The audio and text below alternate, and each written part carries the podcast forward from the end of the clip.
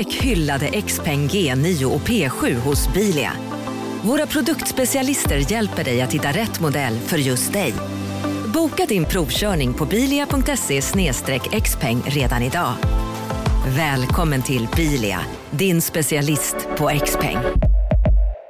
Hej, Susanne Axel här. När du gör som jag och listar dig på en av Krys vårdcentraler får du en fast läkarkontakt som kan din sjukdomshistoria. Du får träffa erfarna specialister, tillgång till lättakuten och så kan du chatta med vårdpersonalen.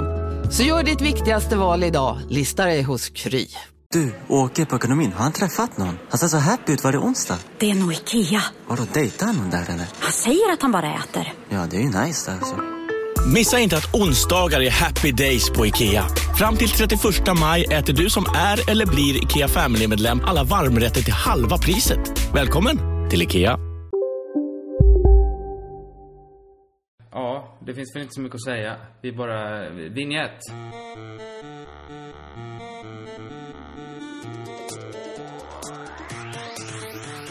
Kommer det bli en sån ödesmättad podd nu? Ja, men kanske, för nu alltså, så arg som jag varit den närmsta halvtimmen. Det var länge sedan. Det var vidrigt att höra.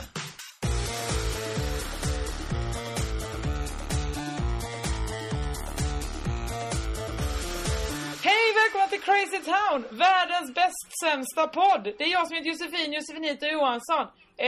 I mitt öra har jag Kristoffer Kringlan Svensson. Hej Kringlan. Hej Jossan, för första gången i Crazy Towns historia görs alltså den här podden över mobil. Ja, det säger sig självt att det kan ju inte bli bra det här. Men vad ska vi säga? Vad ska vi göra då? Nej, det finns inget att göra. Det känns som att lyssnarna vill ha podd. Det hade blivit jobbigare att inte spela in den. För vi hade fått mer spott och spe från andra. Nu fick vi istället spott och spe från varann här, i att vi tycker att den andras dator funkar för dåligt. Alternativt den andras internet. Det är ju för tråkigt att prata om det. Men man fick ju ändå... När varken Skype eller iChaten funkade, det här har vi sagt så många gånger, så det börjar bli löjligt. Men när båda två på varsitt håll via mobil försökte installera Google Plus åt varandra. Ja, det var ju en sån parodi. Det var en galenskaparnas sketch. Det var verkligen det. Så här kommer det se ut i framtiden när man umgås. Så exakt så var den sketchen. Absolut, men det sa vi också då, men det kan nästan upprepas att det var ju, känslan var ju som att lära en äldre släkting installera text-tv eller fatta text-tv. Fast helt plötsligt var man den själv, både den som skulle lära sig och den som inte fattar ett skit. Just det, samtidigt som man hörde en kamrat stå och gorma på andra sidan och säga, varför funkar det inte? Som att det var, den andra föräldern var med, eller morföräldern var med och försökte hjälpa till. Ja, jag var ju inne i ett mantra där jag under kanske 2 minuter inte sa något annat än dubbelklicka, dubbelklicka, dubbelklicka, dubbelklicka. Ja, det var vidrigt. Men vi får säga det här, för det blir väl liksom fonden som den här podden får stå emot då, att vi är uppretade nu. Uppretade, och vi kommer ju inte orka palla och sitta och prata i telefon i hur länge som helst. Så att det blir den korta men effektiva, lite aggressiva podden helt enkelt. Ja, alltså så här. Det tar väl, alla poddar blir ju inte över en timme långa. Vissa är 45 minuter, vissa är så här. Men det tar nog i runda slängar ändå en timme att göra varje podd, spela in. Jag skulle säga att det brukar ta 1,5, brukar jag räkna med. Ja, men jag tänkte bara säga, för att någonting slog mig nu när vi hade vår 100:e podd senast. Ja. Att 100 poddar, om vi då skulle lagt ner 100 timmar. Jag lägger ju ner lite mer med att sen distribuera podden. Men vi säger 100 timmar då som vi suttit och poddpratat med varandra. Ja. Det skulle betyda att vi är uppe i 1% av de 10 000 timmar som krävs för att bli bra på någonting. Enligt gängse teori. Ja, just det.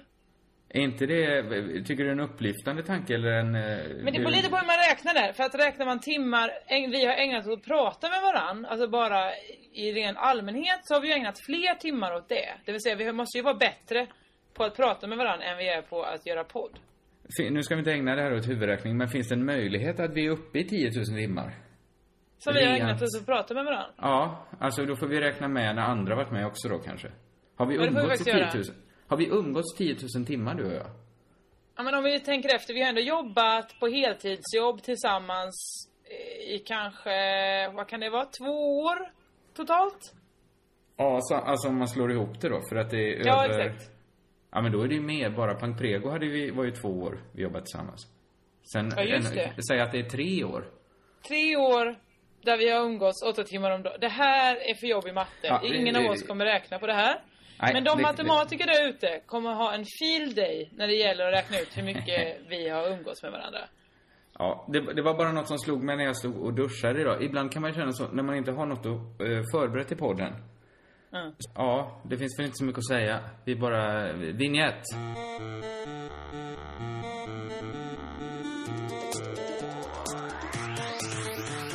Kommer det bli en sån ödesmättad podd nu?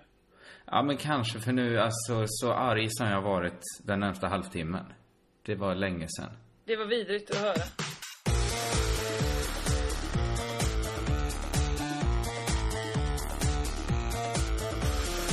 Hej, välkomna till Crazy Town, världens bäst sämsta podd. Det är jag som heter Josefinita Johansson. I mitt öra har jag Kristoffer Kringlan Svensson. Hej Kringlan! Hej Jossan, för första gången i Crazy Towns historia görs alltså den här podden över mobil. Ja, det sägs gör att den. Det kan ju inte bli bra det här, men vad ska vi säga? Vad ska vi göra då? Nej, det finns inget att göra. Det känns som att lyssnarna vill ha podd. Det hade blivit jobbigare att inte spela in den. För vi hade fått mer spott och spe från andra.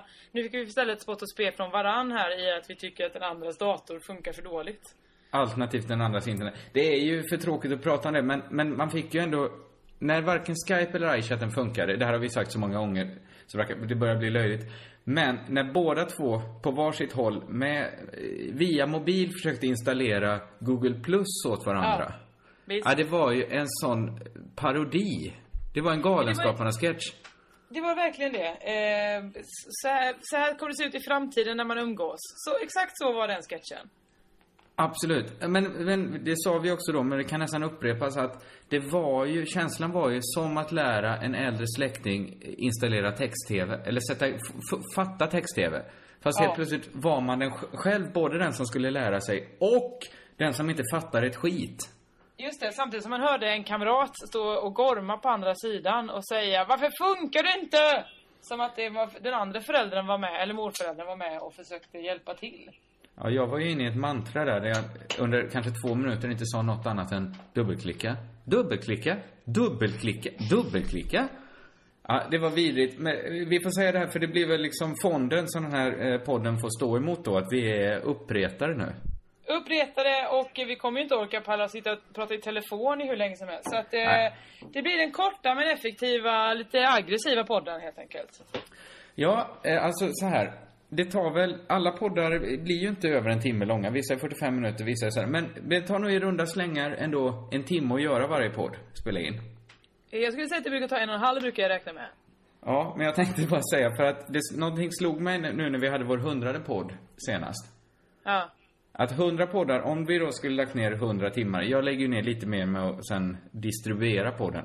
Men vi säger 100 timmar då som vi suttit och poddpratat med varandra. Ja. Det skulle ju betyda att vi är uppe i 1% av de 10 000 timmar som krävs för att bli bra på någonting. Enligt gängse teori. Ja, just det. Är inte det, tycker du, en upplyftande tanke? Eller en, men det beror lite på hur man räknar där. För att räknar man timmar vi har ägnat åt att prata med varann, alltså bara i ren allmänhet, så har vi ju ägnat fler timmar åt det. Det vill säga, vi måste ju vara bättre på att prata med varann än vi är på att göra podd. Nu ska vi inte ägna det här åt huvudräkning, men finns det en möjlighet att vi är uppe i 10 000 timmar? Så vi har ägnat oss att prata med varandra? Ja, alltså då får vi räkna med när andra varit med också då kanske. Har vi umgåtts 10 000 timmar, du och jag? Ja, men om vi tänker efter, vi har ändå jobbat på heltidsjobb tillsammans i kanske, vad kan det vara, 2 år totalt? Ja, alltså om man slår ihop det då, för att det är över... Exakt. Ja, men då är det ju mer. Bara Pank Prego var ju 2 år vi jobbat tillsammans. Sen säger att det är 3 år. 3 år där vi har umgåtts 8 timmar om dagen. Det här är för jobb i matte. Ja, Ingen av oss kommer räkna på det här. Nej, men de matematiker där ute kommer ha en field day när det gäller att räkna ut hur mycket vi har umgåtts med varandra. Ja, det var bara något som slog mig när jag stod och duschade idag. Ibland kan man känna så när man inte har något att förbereda i podden. Mm. Så hugger man ju på allt. Man tänker, det här är någonting. Här har vi någonting. Det här kommer 20 minuter gå. Men vad tjänar vi på att vi har spenderat 10 000 timmar med varandra? Är vi fulländade nu? Kan vi inte bli bättre på att umgås? Nej, det kanske vi inte kan då. Om umgänge nu är en sån talang, eller vad ska man säga, ett sånt förvärvande. Ja, men nej. Det kanske att umgås med dig, att det är någonting man verkligen måste lära sig. Det är inget som kommer lätt. Det är ju inte bara snällt, eller? Jag menar att du är en sån komplex människa. Att det gäller att verkligen liksom... Det tycker du inte. Nej, det tycker jag inte. Jag tycker du vill koppla på de mest banala psykologiska teorier för att förstå det på mig. Ja. Så vill ju du gå emot mig. Jag tror att jag har mycket mer hopp om att du skulle vara en komplex människa. Men det är det här att du vägrar inse att jag är den mest normala människa du känner. Ja, den diskussionen tar vi inte ens. Men apropå det med att man är lite extra, inte sensibel, utan det är inte så att man går runt och liksom tar in världen på ett bättre sätt bara för att man ska spela in en podd. Men man kan ha en liten lätt panik över att man inte har något att säga. Ja, som gör att man kanske går på varje känsla och försöker tänka tankarna fullt ut. Det här slog mig idag, då, förutom det med 10 000 timmar. För nu har rätt mycket av mitt arbete lugnat ner sig. Jag har mycket mindre jobb nu. Då börjar liksom mitt andra liv. Umgänget? Nej, men umgänge försöker jag ha. Kanske inte lika mycket, men jag konsumerar mycket, mycket mer kultur. Ja, nu, du liksom du sitter inne och kollar boxar och olika serier. Ja, boxar, men titta på olika serier. Och det är väl det man säger, när man drar en hel säsong på raken, då boxar man med den. Det är väl inte vad man säger längre. Vad ska man säga då, om man SVT playar något? Fritte Fritzson, vår vän, säger ju pumpa box. Det har jag ju aldrig gillat ens när folk hade boxar. Nej, men det låter ju mer som att man är 48 och bor i Burlöv och pumpar boxen fredag kväll. Alltså det är mer att man... Du menar en bag-in-box? Ja. Ja, men överhuvudtaget det finns något liksom lite groteskt i det att pumpa en box. Även om det är en så här The Wire säsong 2, så låter det lite äckligt nästan.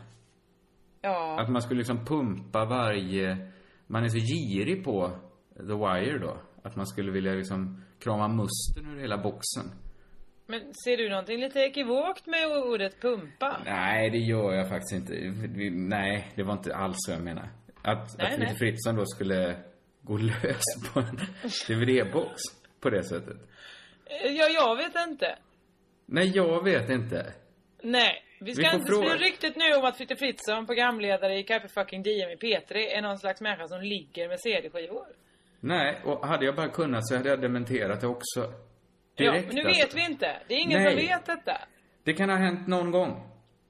Ja, och det är ju inget vi ska varken döma eller sprida. Utan det är exakt. Det är inget, vi behöver inte prata mer om det. Nej, vi pratar, Flashback.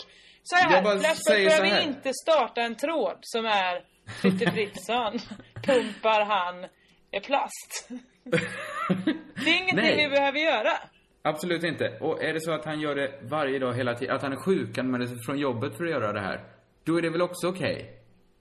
Ja, bara inte SOS, höll jag på att säga, de som Försäkringskassan får reda på det. För att då blir det sånt fusk. Då är han ju men i moralisk mening, alltså sexualmoralisk mening, så är det väl ändå okej. Ingen tar ju skada, förutom kanske då Fritte Fritzson. Men vi dömer ingen här. Nej, absolut inte. Det gör vi inte. Men idag var liksom någon så här lite startskottet för då det andra livet då, som jag kallar det. Ja. Det finns något tragiskt i det också, att jag sitter ensam hemma och tänker att nu börjar det andra livet. Men det är ju inte så mycket som händer i världen utanför min lägenhet, så fortsätter ju världen som vanligt. Men inne i mig började då det andra livet idag. Jag skulle ge mig på att se de serier jag försakat. Mm. Och då tänkte jag, har du hört talas om, vad heter den? Orange is the New Black. Jag har hört talas om den och tänker varje gång jag är på Netflix och tänker så här, varje gång jag snor min roommate Jennys inlogg, tänker så här, den borde man ju se någon gång. Men jag fortsätter kolla på Arrested Development, för det är så himla roligt. Men du måste bli färdig med Arrested Development snart. Aldrig. Jag har inte ens sett fjärde säsongen än, jag är fortfarande inne på trean. Oj, konstigt. Men den är jättebra. Har inte haft tid. Jag har inte som du ett jobb där jag kan säga där är mitt jobb och nu börjar mitt andra liv. Nej. Ditt andra liv börjar väl någon annan gång då. Då får du se färdigt. Då får du börja se Orange is the New Black. Ja, men, oktober. Det som hände mig var att jag började se den. Kunde knappt ta in vad jag såg. Jag kände så här... det är ju samma skaparen som gjorde Weeds då. Vad är den heter? Mm. Skiter i det så jag inte kommer på det. Som jag tyckte var jättebra emellanåt. Framförallt de första säsongerna. Och nu är vi ju på de första säsongerna. Så det borde ju vara guld här. Om han är så bra på att göra första säsonger. Mm. Men jag kunde inte ta in så här. Det här är ju osebart. Kände jag. Oj! Det här är ju ingenting. Och jag kände snabbt att här då, det började i att detta ska jag prata om i podden. För att för mig blev det tydligt att det här var ju en skräck. Att jag inte skulle kunna, aldrig mer ska jag kunna älska en serie eftersom jag jämför allt med Mad Men. Som jag då tjuvat lite i det första livet då. Jag kan inte låta bli att se Mad Men, säsong 6. Eftersom jag tycker det är det bästa som någonsin gjort. Intressant. Jag har hört att folk har tröttnat lite på Mad Men. Och jag har också hört att folk tycker att Orange is the New Black är så in i helvete bra. Just för att det visar någonting som inte visats förr. DVS queera tjejer på något svinhärligt vis. Ja, ska jag komma till någon sorts, det är ingen superknorr men det är en poäng i alla fall. Ja. Jag hade satt på fel fängelseserie. Ja, men snälla. Det var bara någon helt vanlig serie från... Det finns ju vilken skit som helst på Netflix. Jag kommer inte ens ihåg vad den hette. Den kanske hette Breakout Kings. Ja, men snälla någon. Ja, men jag var så sugen på att se Orange is the New Black. Så att jag såg inte ens att... Dels att den bara handlar om... Jag tänkte någon gång att skulle det inte handla om så här snygga flator? Och här är bara massa snubbar som har olika problem och äter värktabletter. Men det var inte förrän jag skulle se avsnitt 2 då, för jag kände så här, nej men jag måste varit orättvis på något sätt. Så här dåligt kan det inte vara. Då såg jag att den hette ju Breakout Kings. Vignetten hade ju också stått Breakout Kings. Men jag kopplar inte det helt enkelt. Så det var ju stor glädje då. Du är på riktigt som en morfar som sitter vid internet. Som helt plötsligt har fått all möjlighet att göra vad som helst på en dator. Och du bara, ja men då tar jag den här serien. Den har så mycket gott om. Ja men du måste ju förstå min glädje då. När jag kunde sätta på. Dels att jag har så mycket tid nu. För först fick jag ju panik att herregud la jag 52 minuter på. Eller vad det kan ha varit. På något som var dåligt. När jag tidigare haft så lite tid. Och så kände jag, nej men nu är det ju det andra livet. Då bara startade jag upp första avsnittet av den här Orange is the New Black som jag så gärna vill se. Och jag tyckte den var ganska bra då. Ja, det var ju inget speciellt alls. För normalt kan ju du få sån där tidspanik då. Att nu har du ägnat de här 52 minuterna. Nu måste jag straffa mig själv genom att jobba. Starta upp en ny bok. Skriva en ny fars under natten. Ja, men det hade nog varit det normala. Men nu bara kände jag så här, jag ville så himla gärna se den. Men vadå, vad menar du att folk har sagt att... Nu har jag bara sett ett avsnitt då. Jag hade kunnat se 2, men det blev ju bara ett. Men det var ju den vanliga gestaltningen av flator. Hör du det? Att de gillar att ligga med varandra. Ja, att de är skitsnygga och att man kände att det här är för att kåta upp mig. Ja. Alltså, det har jag en känsla av att lesbiska inte är så förtjusta i den gestaltningen av lesbianism. Eller? Jag tror att kvinnor överlag kan tycka att det känns lite tråkigt. Att varför ska det alltid vara svinsnygga människor och tjejer på scen? Ja, men det måste ju vara extremt... Det måste ju vara väldigt långt ifrån flatornas intresse om den lesbiska estetiken ska vara två heterosexuella kvinnor som använder det för att kåta upp heterosexuella män. Fast är det inte att det använder du att kåta upp homosexuella tjejer? Det kändes... Ja, det vet du väl. Ni har ju exakt samma intressesfär. Ni gillar tjejer. Ja, men ibland när jag ser mina... Nu låter det som jag är supermånga lesbiska vänner. Men det är inte alltid vår estetik går hand i hand. Nej. Jo, vad fan, du går också klädd i skjorta. Ja, men inte alla tjejer som jag träffar. Eller, nej. Ser du någon skillnad? Eller det kanske inte, man kan inte generalisera så mycket. Man kan inte ta hela mitt spektra och jämföra med alla flatorspektra såklart. Men vadå, det är klart att det finns vissa skillnader inom subkulturer. Ja, det är klart det finns. Vad är det här för podd vi har pratat om? Hur har vi kommit hit? Diskuterar vi huruvida det finns skillnader inom subkulturer? Det är klart det finns det. Sluta! Nej, men vadå, menar du på att alla homosexuella mäns estetik, det är alla heterosexuella kvinnor? Det kan du inte mena. Nej. Bara för att det är män som gillar andra män. Eller det är bara... klart jag inte menar. Men jag menar att det är ganska så brett att just att heterosexuella killar kan gilla snygga tjejer. Det menar jag också att homosexuella tjejer kan göra. Absolut, men man kan vara snygg på olika sätt. Det kan väl finnas... En normat... Fan, jag vet inte, det här blir någon sorts genusvetenskap A här om vi ska fortsätta. Men är vi inte alls med varandra här? Att det finns ett heterosexuellt sätt att skildra lesbianism. Lesbianism, det låter som något gammalt 1800-talsord. Nu känns allt fel här. Kvinnlig homosexualitet. Det finns ett heterosexuellt sätt att skildra det på. Absolut. Ja. Och det tycker du bara är samma då? Och det tycker jag var... Ja, men det var ungefär det som jag såg i avsnitt 1. Och jag har inte sett mer av den här serien Orange is the New Black. Nu kommer jag inte säga det namnet mer. Nej, det var allt jag hade där. Jag tyckte det var en typisk halvbra serie. En tvåa. Jag förstår. Då så. Jag kommer se första säsongen. Ja, fortsätt. Bra. Jag skulle säga så här att jag är lite grann på samma spår som du. Att jag kanske inte har jättemycket nya spaningar, utan det blir ju det jag upplever får jag gräva lite ur liksom. Absolut. Så till exempel så är det mycket hotellspaningar som jag kommer med. Jag bor ju kanske... Just nu bor jag nog 60% av min tid på olika hotell eller i andras hem. Mer än vad jag gör i mitt eget. I mitt hem är jag kanske 40% i. Men det innebär ju att till exempel man börjar tänka så mycket på handdukar. Folk håller på mycket med handdukar på hotell. Ja. Framförallt är det mycket sånt där häng gärna upp handduken igen, för vi tänker på miljön. Just det, att man inte måste tvätta handduken varje gång. Nej, men det finns ju ingenstans där de är så noga med att pracka på en ny handduk. Alltså varje gång man är på rummet och de kommer så här, rooms, och man stannar flera dagar på ett hotell, så kommer de så här, hej, här är städningen, så vill du ha städat idag? Nej, det behövs inte. Men ny handduk vill vi väl ändå ha? Det är rena handdukar vill du ha?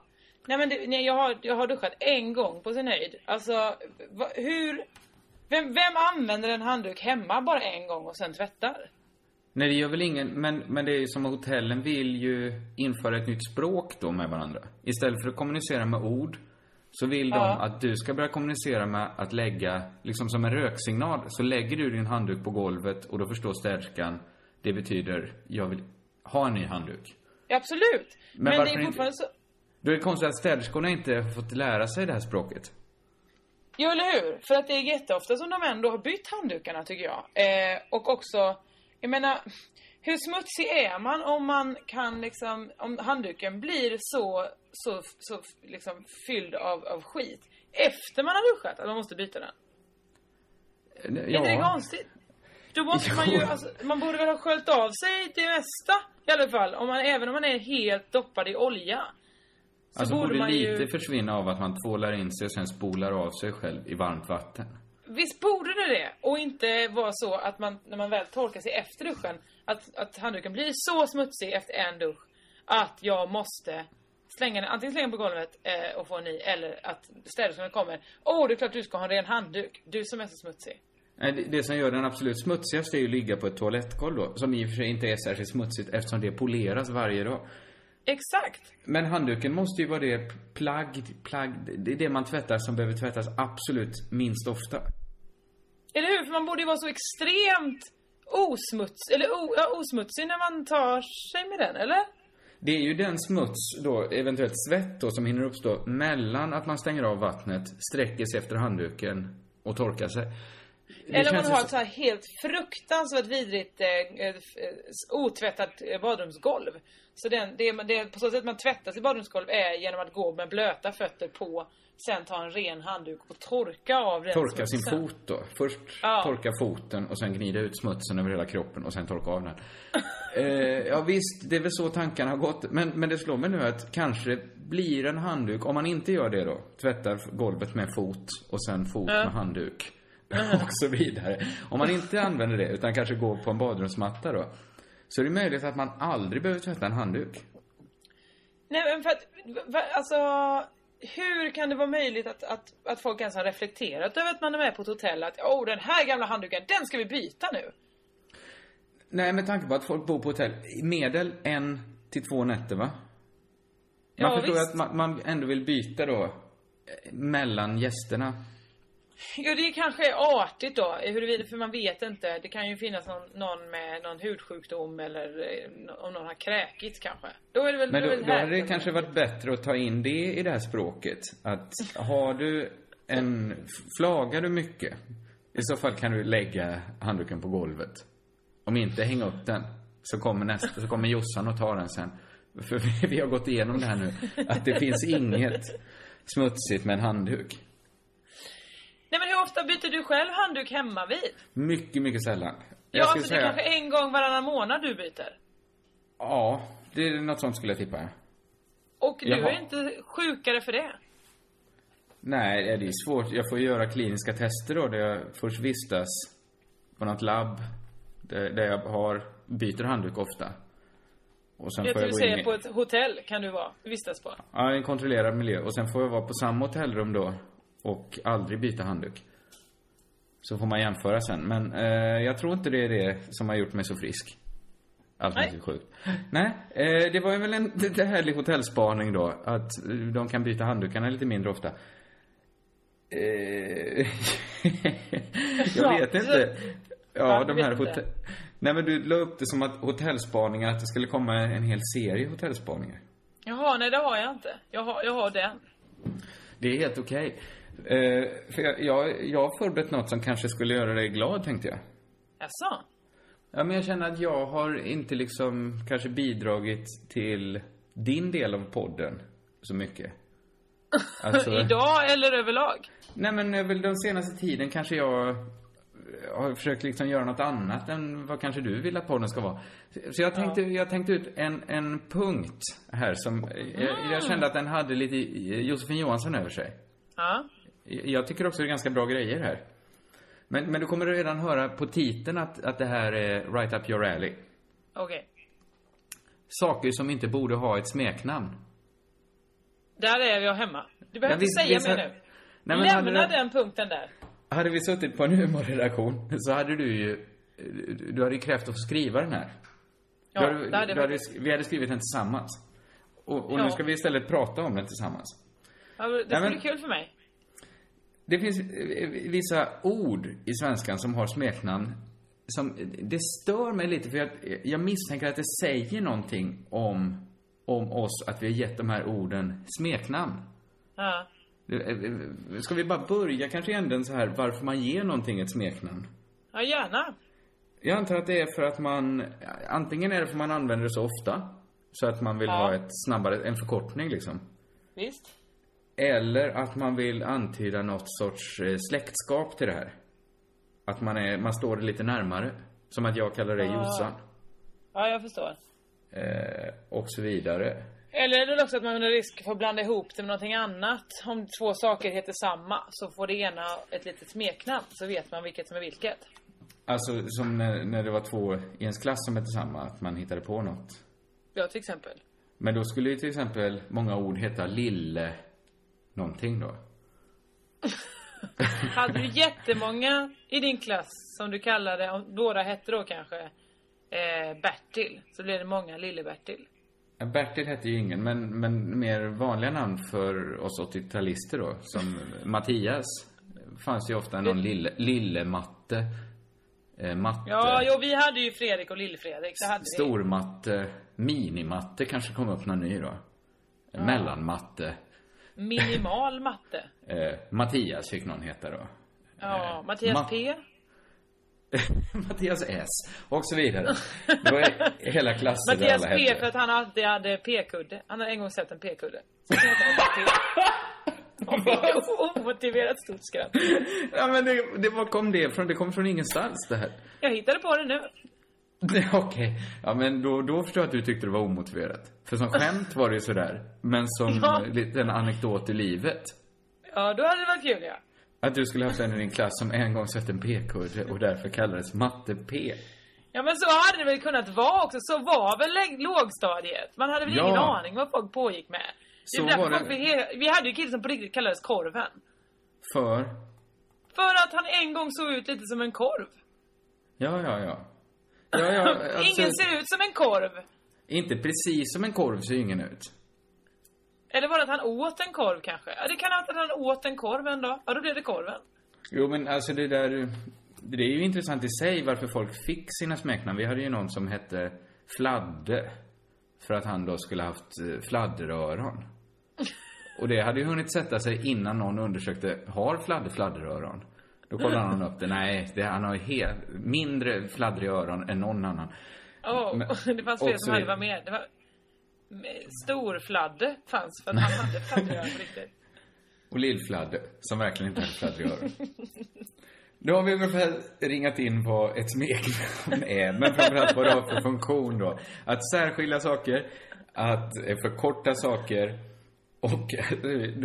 och att då antyda någon sorts släktskap med det. Yeah. Och där får man ju säga då att gemensamt är att man får väl, det är ju saker ord man använder ganska ofta då. Annars ja, det behöver det inte vara, men man kan ju säga... Nej, det jag ska komma att det borde vara så att det var saker man använder ofta. Men vi bara testar då några som jag hör. 1 miljon kallas mille. Just det. Det borde det inte. Det borde aldrig ha uppstått ett behov för så här folk i gemene man att tala om millar. Men du tänker nästan enbart i pengar här. Det finns ju andra saker som är flera millar som man använder. Berätta för mig. Flera millar byte till exempel. Då har du ju gigabyte att jobba med där. Med olika bytar. Men då att då vissa byter det till millibyte. Ja, jag vet inte hur många byte en gigabyte är. Men om det skulle vara 1 miljon byte, då är väl det fantastiskt. 1 millibyte. Ja, så då vissa har millibytes på sin dator. Men det är inte så många saker vi har i miljoner. Det är vissa, invånare. Alltså, Sverige har 9 millar bor i. Ja.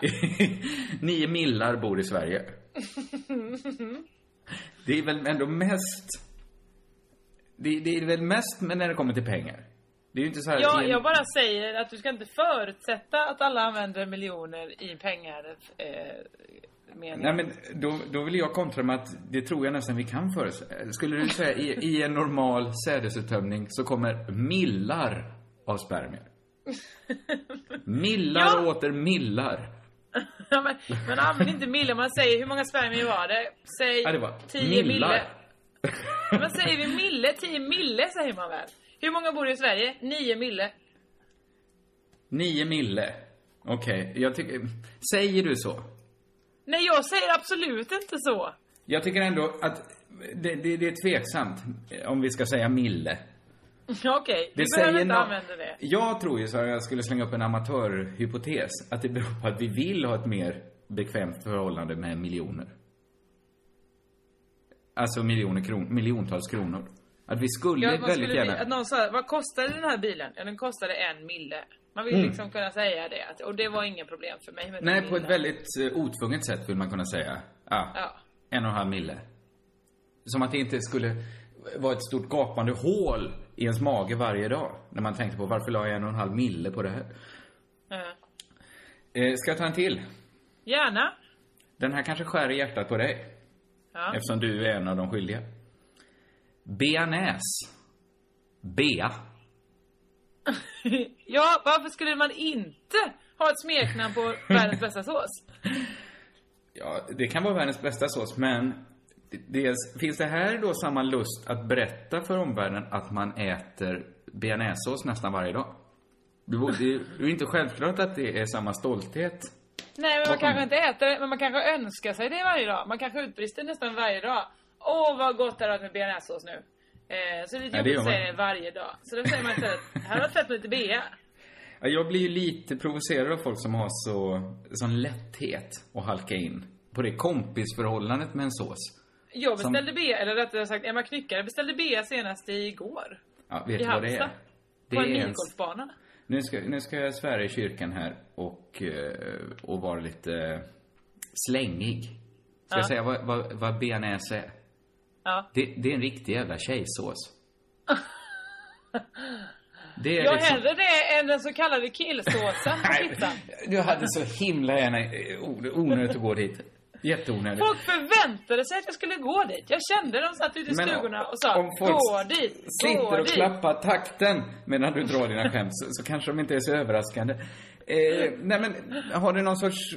Det har någon sorts jävla vidrig koppling till så här Ben och Jerry-glass.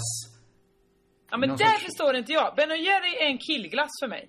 Det är så himla många killar. Jo. De går och smyger med det. Och sen händer man så, åh nu ska jag hem till min lilla Ben och Jerry. Jag har aldrig ätit en Ben och Jerry. Jag har smakat en gång till, det var vidrigt. Jag har aldrig ätit den, för jag tycker inte om det. Jag känner nästan inga tjejer som tycker om det. Nej men, det är du är laktosintolerant. Ja, jag vet. Men säg den tjejen du vet som äter en Ben och Jerry. Alla tjejer som är under 25 i mitt Facebookflöde. Men vad har du för konstiga människor i ditt Facebookflöde? Är det folk som är 12? Då förstår jag. Jag vet som det är bara godis. Nej, jag har nästan aldrig ätit Ben & Jerry's. Men finns det någon sån koppling där? Någon sorts... Jag skulle säga så här. Det är mer en arbetarklassås. Det är det det är. Och det är det som stör dig. Nej, men det är väl inte en arbetarklass. Du hatar arbetarklassen. Ja, men... Nej, det gör jag för det första inte. Och det kanske är det om man har det på pizza. Den kombinationen kanske andas. Pizza och pommes. Vi åt Bea 2 gånger. Nej, det var aioli. Men jag har ju blivit på din sida. Jag har ju nästan lämnat Bea för aioli. Ja, det är godare. Ja, det är mycket, mycket godare. Men plus att jag tål aioli och inte BNS. Det är inte den här... Ja, fortsätt, förlåt.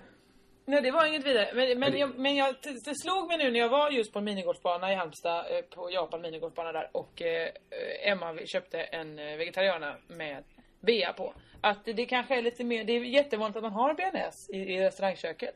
Det kanske man inte har överallt på andra restauranger så att säga. Nej, men du menar att den är numera förtjänt av ett smeknamn, bea? Ja, för den finns överallt. Det är liksom nästan jobbigt att den heter något så fancy, för det är inte de fancy sås. Men borde det inte finnas intressen då av att göra den mer fancy? Kan det vara så här till och med? Att det är inte alls en arbetargrej att kalla det bea, utan att det är en överklassgrej. Ja, det kan det vara. Att när arbetarklassen börjar äta den så ska den snabbt dras ner i skiten. Då ska men det är att du förutsätter att ett smeknamn är att förfula något? Nej, men det är att förfolkliga något. Tror jag. Tror inte du det? Ja, kanske. Jag vet inte. Har du på det? Kan man tänka sig att det finns människor som älskar bea men inte vet att det är en förkortning? Ja, det kanske. Kan finnas. Kanske. Skit, det kan ju också vara så här att det handlar om lite rädsla. Att bearnaise är någorlunda svårt att uttala. Om man ser en meny så känner man så här, det där, det är svårt. Vad kan det vara? Det kan vara så här pungkulor och sånt. Det ska vi inte ha. Så kan det vara. Ja, så kan det. Men det är konstigt att hollandaise inte har följt samma öde. Att det kanske Holland. Inte har. Eller däs. Nej, men då är det ju näs. Du måste ha på bean. Men hollandaise heter den väl? Bearnaise, vissa... hollandaise. Så stavas väl exakt samma? Inte men exakt heter väl inte hollandaise? Hollandaise. Bearnaise. Okej, du tycker att den ska kallas Holland. Och jag tycker att den kunde kallas däs. Det här leder oss ingen vart. Ja, men så här. Vissa såser har väl gått det ödet. Vad heter den? Det som vi kallar brunsås heter väl från början. Sås espagnol, heter det så? Oj. Du är mycket mer såsbevandrad än vad jag är. Nej, jag äter ju inte en sås eftersom det inte är så gott när man är vegetarian. Då äter man ju mest någon röra väl? Ja, det är det man gör. Ja. Ska jag gå vidare på den listan? Det känns som det är, vi har sagt mängder med fel här. Inga fel, vi har inte sagt ett enda fel. Eller strunta i det. Sista då. Den här är lite mer... Det här är en kluring. Jag vet inte hur man ska förhålla sig till det. Alkoholist. Alkis. Ja. Det är väl bra att det finns. Alkisar. Det är ju så fördömande att säga alkoholist. Då är det lite gulligare. Ja, men det är de alkisarna på bänken där. De är gulliga små... Ja, men finns det något deppigt att varje svensk har ett sånt naturligt förhållande till alkoholism då? Eller är det bra att man har ett så avslappnat förhållande? Men vad är lodis förkortning för? Men är det lodare? Ja, det är det kanske också det då. Som, låter ju också som ett smeknamn. Lod. Är det att det finns ju något som heter lodenrock. Kan det vara något man drar runt i då? Som har, att många lodare hade... Det vet vi inte. Nu är vi inne på etymologi igen. Är det det heter? Nej, det är inte det. Ja, men det är ju det som får den här punkten, har Josefin Johansson skrivit över sig. Att du är ju väldigt intresserad av språkfrågor. Ja, verkligen. Är det något, parti drivit språkfrågorna? Då hade jag röstat på dem. Att man då skulle... Att varje medborgare skulle kunna språket då? För att få stanna i Sverige till exempel. Inte det. Nej, inte just den frågan. Nej. Det är inte det jag tänker på just när det är språk. Utan jag tänker mer på till exempel lagstadga då, kanske förlikt till exempel. Att det inte får vara för lika ord, vissa sånt. Ja just det, ett enfrågeparti då så. Ja det blir ju lite. Som... Det blir lite det, men som sagt, ni har min röst om ni skulle. Absolut. Eller har ni min röst? Hur är det nu med röst? Är jag public service? Är jag inte det? Är det inte en brännhet på politisk fråga? Inte. Det är ju ingen som vattendelare. Det skulle ju till en hopplös parlamentarisk situation där ditt parti då får en väldigt stark vågmästarroll. Ja. Så att de kanske då kan få igenom att det ska finnas en polis som rycker ut när folk använder smeknamn som inte borde finnas då. Men bara för att en åsikt, eller bara för att ett parti inte behandlar en åsikt, så behöver inte betyda att den inte är brännhet inom public service. Nej, detta är faktiskt intressant. Frågor som ingen bryr sig om får public service-anställda ha svinstarka åsikter om det. Exakt, alltså får jag verkligen hävda att jag tycker vi ska förbjuda vissa ord och sådär? Ja, men kanske till och med ännu starkare att du skulle vilja... Du är jättemot dödsstraff. Ja. Men du är för att alla som... Om vi tar nu alla som... alla som samlar på frimärken får man skjuta på. Nu var inte det här något för ditt parti då. Men alltså det är en ganska stark åsikt. Nej, men jag förstår ditt exempel. Det finns ingen möjlighet att något parti någonsin skulle dra igenom den här frågan. Men men får jag ändå då... hävda det jättesvinstarkt och skriva olika debattartiklar om det? Det är intressant. Det känns ju inte ens som en politisk fråga. Eftersom ingen politiker... Det blir nästan en filosofisk fråga det här. Att är det en politisk fråga om ingen politiker hör dig framföra den? Ja, det är omöjligt för mig att veta. Men någon kommer säkert kunna svara på det här. För vi har så intelligenta lyssnare nämligen. Och det var inte det var mer bara att jag lär mig alltid väldigt mycket av våra lyssnare. Visst gör vi det. Men det är intressant att man inte ens har... Tänk på den frågan, vad är en politisk fråga? Det känns ju grundläggande för demokratin. Men varken du eller jag har ju något bra svar på det här. Men är det inte när det engagerar fler än en? Nej, det kan det inte vara heller. Ja, men då räcker det att du och jag då bryr oss om. Men det kan ju inte vara en, till exempel, huruvida jag ska borsta tänderna på fredagar eller inte. Det kan ju inte bli en politisk fråga. Nu kanske det sitter några och tror att vi håller på och trollar här och gör oss dummare än vi är. Så är inte, nej, så är det inte. Vi det är möjligt att vi bara inte har tänkt på en självklar lösning på det här. Vi vet inte detta. Det är exakt så korkade Crazy Town-invånarna är. Ja, vi vet helt enkelt inte vad en politisk fråga är. Nej. Är det en så här cirkulär definition att en politisk fråga är det som politiker tar upp och engagerar sig? För i så fall räcker det ju att... Men då kommer man ju aldrig in, då får man ju aldrig in någonting nytt. För då, man vill ju kunna rösta på en människa som säger saker som man själv tycker.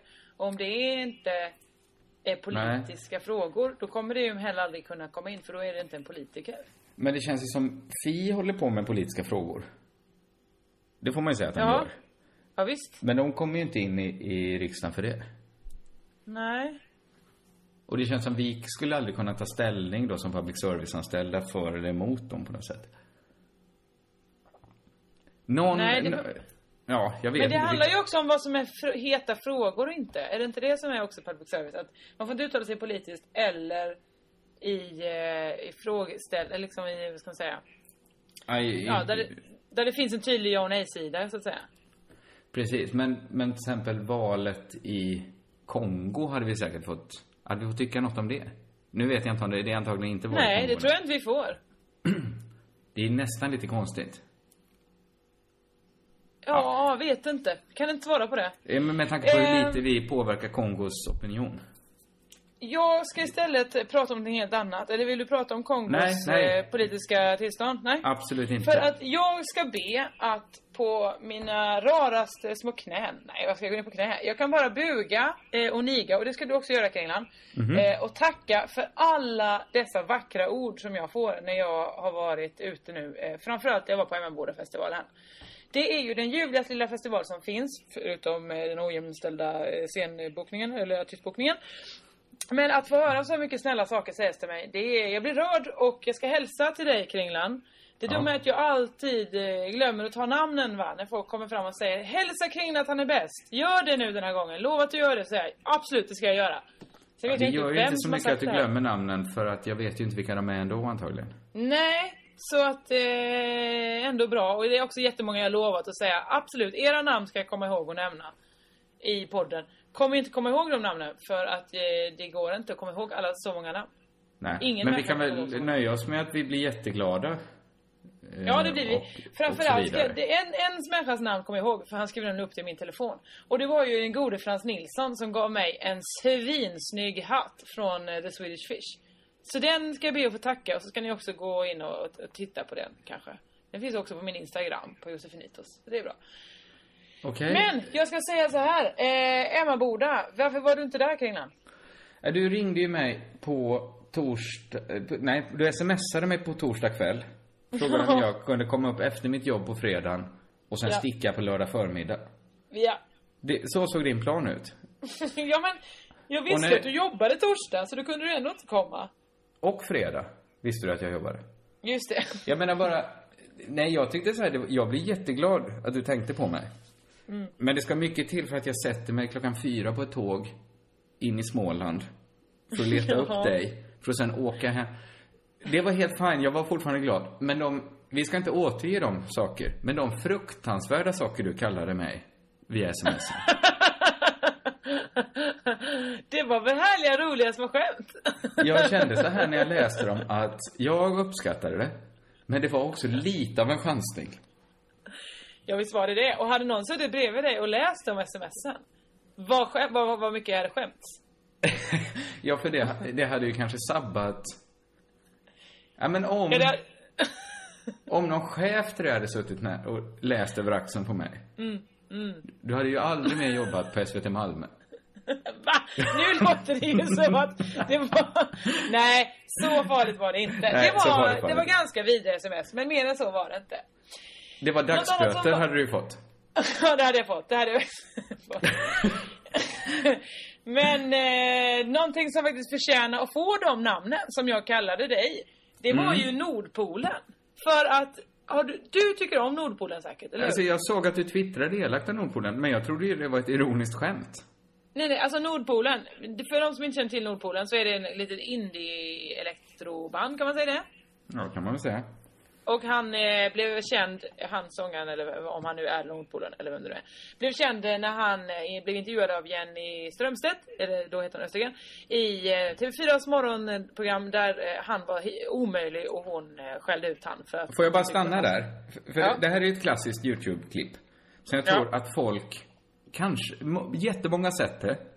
Jättemånga har inte sett det ordentligt. Ta och kolla på det ordentligt och fråga själva vem som gör bort sig där. Vem som är konstig. Man vet inte. Är det inte Jenny Strömstedt? Jo, det är lite att hon är väldigt aggressiv mot en människa som kommer dit och ska spela musik. Men jag förstår också hennes reaktion när hon möter den här killen. Hon har jobbat i tid på morgonen, hon är lite trött, och så kommer han och gör det jättesvårt för henne. Absolut, men det är inte självklart. Jag tror till och med klippet heter så här: Nordpolen är ett CP i Nyhetsmorgon. Det är inte så självklart, är det inte, att det är han som är fel. Nej, jag håller med. Jag vet inte vad jag ska säga med det. Nej, men vad jag ska säga var att där i alla fall hade rådet liksom känt att Nordpolen kan inte riktigt, han kunde inte prata, han kunde liksom inte riktigt framföra ord, tyckte man väl lite grann där. Nej. Och han låter sin konst tala för sig. Exakt. Då skulle jag säga så här. Visst, han har svårt för att prata. Han har extra svårt för att sjunga tydligen också. För fy fan vad det var falskt. Ja, men den här spaningen får du inte ens ha. Får jag inte det? Nej, men att folk inte sjunger superrent alltid. Nej. Ops. Det var inte att det var superrent. Det var att jag satt och lyssnade de första 2-3 låtarna. Lät helt okej. Sen började det bli lite värre. Till slut så var det, alltså, det gjorde liksom ont i huvudet. För det var så... det var kanske dåligt ljud. Han hörde sig själv dåligt kanske. Men det blev värre och värre. Så jag var tvungen att gå därifrån. Och det var enda konserten som spelade just då. Och jag gillar musik. Men jag kunde ändå inte ta in det. För att det var för jobbigt. Men det här, jag har ju också sett Nordpolen i somras. Mm. Och för mig... Jag märkte vilken vattendelare det var då. Vissa tyckte att det var fruktansvärt dåligt. Mm. Och i samma gäng var väl de som tyckte att det var så dåligt. Så det fick någon sorts ironisk knorr liksom allt. Att det här är så dåligt så det blir bra. Men jag upplevde ju att det var en fantastisk... Hade han sin dansare med sig? Ja. Den här... Vad kan han ha varit ifrån? Någon sorts arabisk... Eller medelhavsman. Lite äldre. Ja. Tyvärr hjälpte inte det alls när det dånade ut de här tonerna som skar i hjärtat. Ja, men jag önskar att jag hade att kunna titta på det och njuta mer av showen. För jag tyckte det var härligt just att han hade en dansare och att det hände någonting och sådär. Men jag kunde inte stanna kvar. Ja, där är vi olika. Det är möjligt också att han sjöng mer falskt på din konsert än på min konsert. Men det var också så att han är plötsligt efter kanske 4 låtar säger: nej hörni, jag måste gå och ta en liten paus. På kanske 1,5 minut. Så gick han av scenen.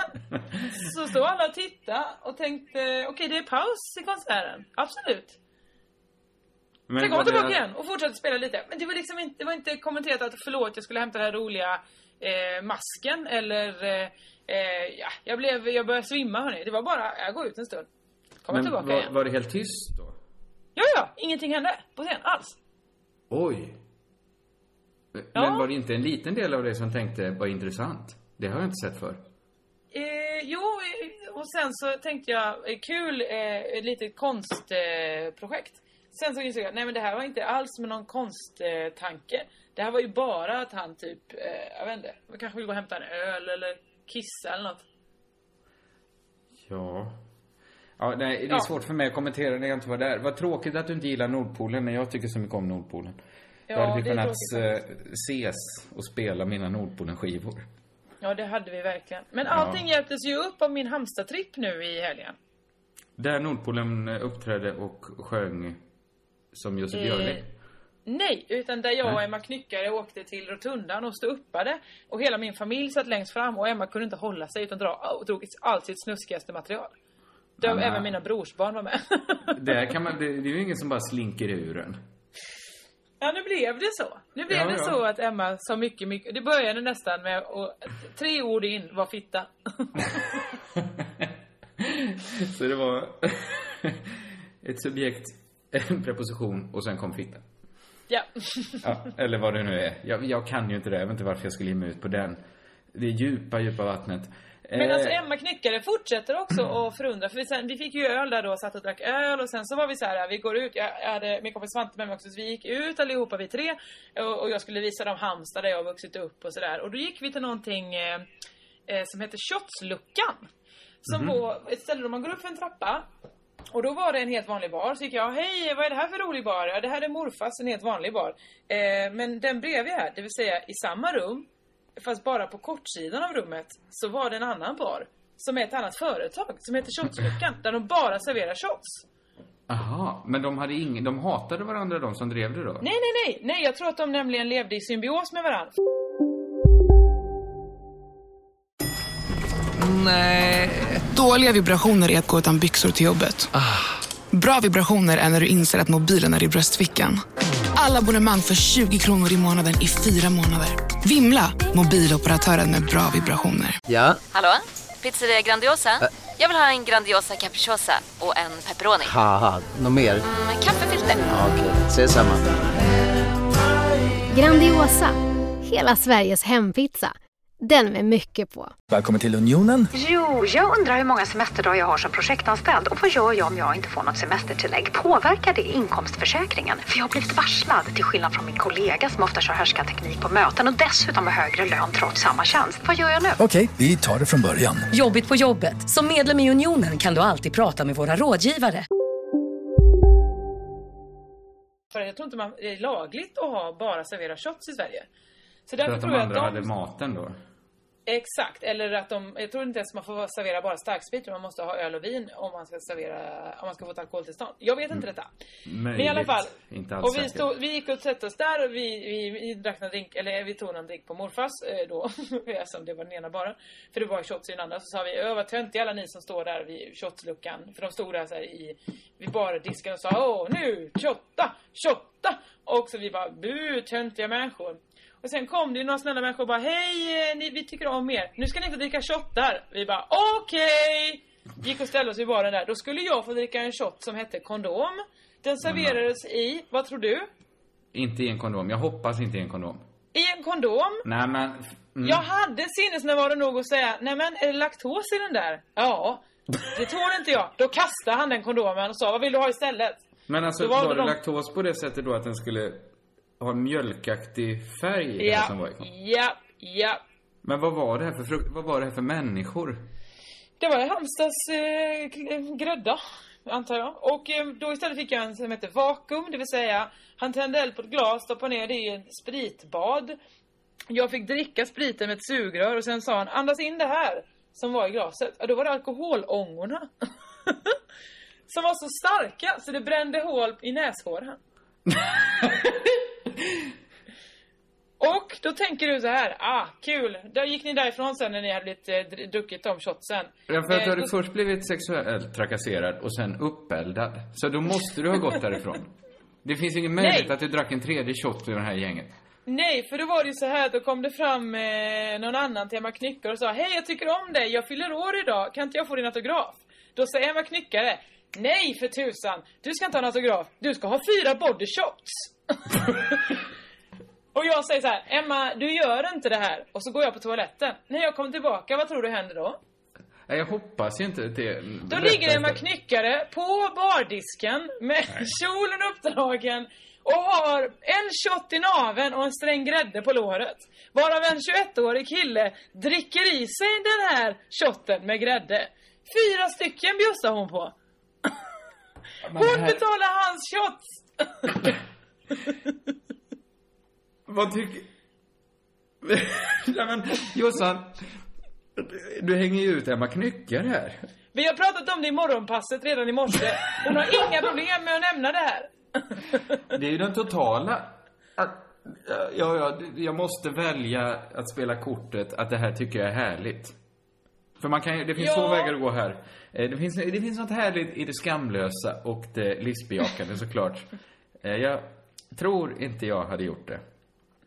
Man vet inte. Det är därför jag älskar att umgås med Knyckare. Att det är inget genant att göra någonting sånt här. Nej, absolut inte. I de här durtonerna skulle jag gärna avsluta podden. Men innan vi gör det. Får jag bara... På samma sätt som du berättade om att många kommit fram och tyckt att vår podd är bra, ska jag bara berätta att det har inte strömmat in, men det har kommit in en del nickar och jakanden om det jag tog upp om andor senast. Rena exempel som att andan Lasse Kronér, att han valsar runt i många poddar just nu. Det verkar finnas en Lasse Kronér-anda som svävar över oss. Det var jag som startade den då. Ja, eller så var du bara väldigt känslig för andan. För han har kommit upp av olika skäl. Han kom upp i vår podd först för att du var på hans inspelning. Någon annan har tagit upp hans sommarprat. Och så vidare. Vi har ju också tagit upp sommarpratet. Men det verkar finnas... Du var kanske den som först då var känslig för den här Lasse Kronér-andan. Ja, eller så var det bara att jag tyckte om Lasse Kronér. Ja, men varför gjorde du det? Det kom ju en väldigt stark anda, får du tänka. Nej, jag träffade honom på en inspelning. Ja, men ja. Men du träffar väl massor av människor. Du kanske just var mottaglig för hans trevlighet. Skit i det här. Andra har kopplat det till det hegelianska begreppet världsande. Så det finns också en idéhistoria. Och jag själv kom att tänka på Max Weber precis innan vi slutade förra podden. Som knöt hela kapitalismens anda till protestantismens etik. Ett tillfälle för dig att vara en besserwisser. Att du jag vill bara tänkte på det förra gången. Jag tyckte bara att du behandlade den lite väl styvmoderligt. Det var än idag. Jag tycker fortfarande det låter som en svinkonstig grej. Ja, lite kanske. Men då tror du på allt? Vem var det? Hegel eller Heidegger? Hegel. Jag vet inte allt som Hegel, vad alla dumheter han kläckt ur sig. Säkert hur många som helst, säkert fler än Emma Knyckare gör på en vanlig utekväll i Halmstad. Skulle man skicka ut Emma Knyckare och Hegel skulle de säkert göra ungefär samma grejer. Man kan inte lita på någon. I de durtonerna, ska vi ringa ut i dem? Ja, nu ringer vi ut.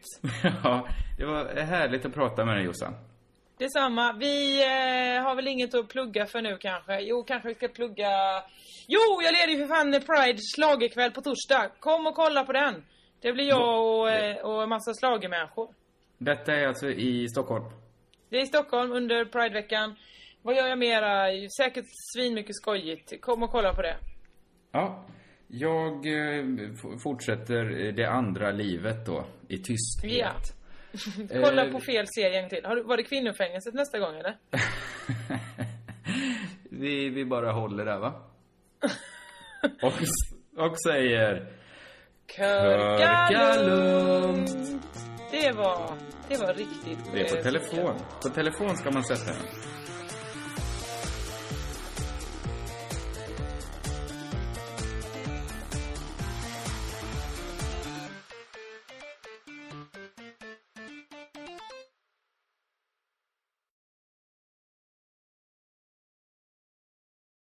Och tänka att nu börjar det andra livet.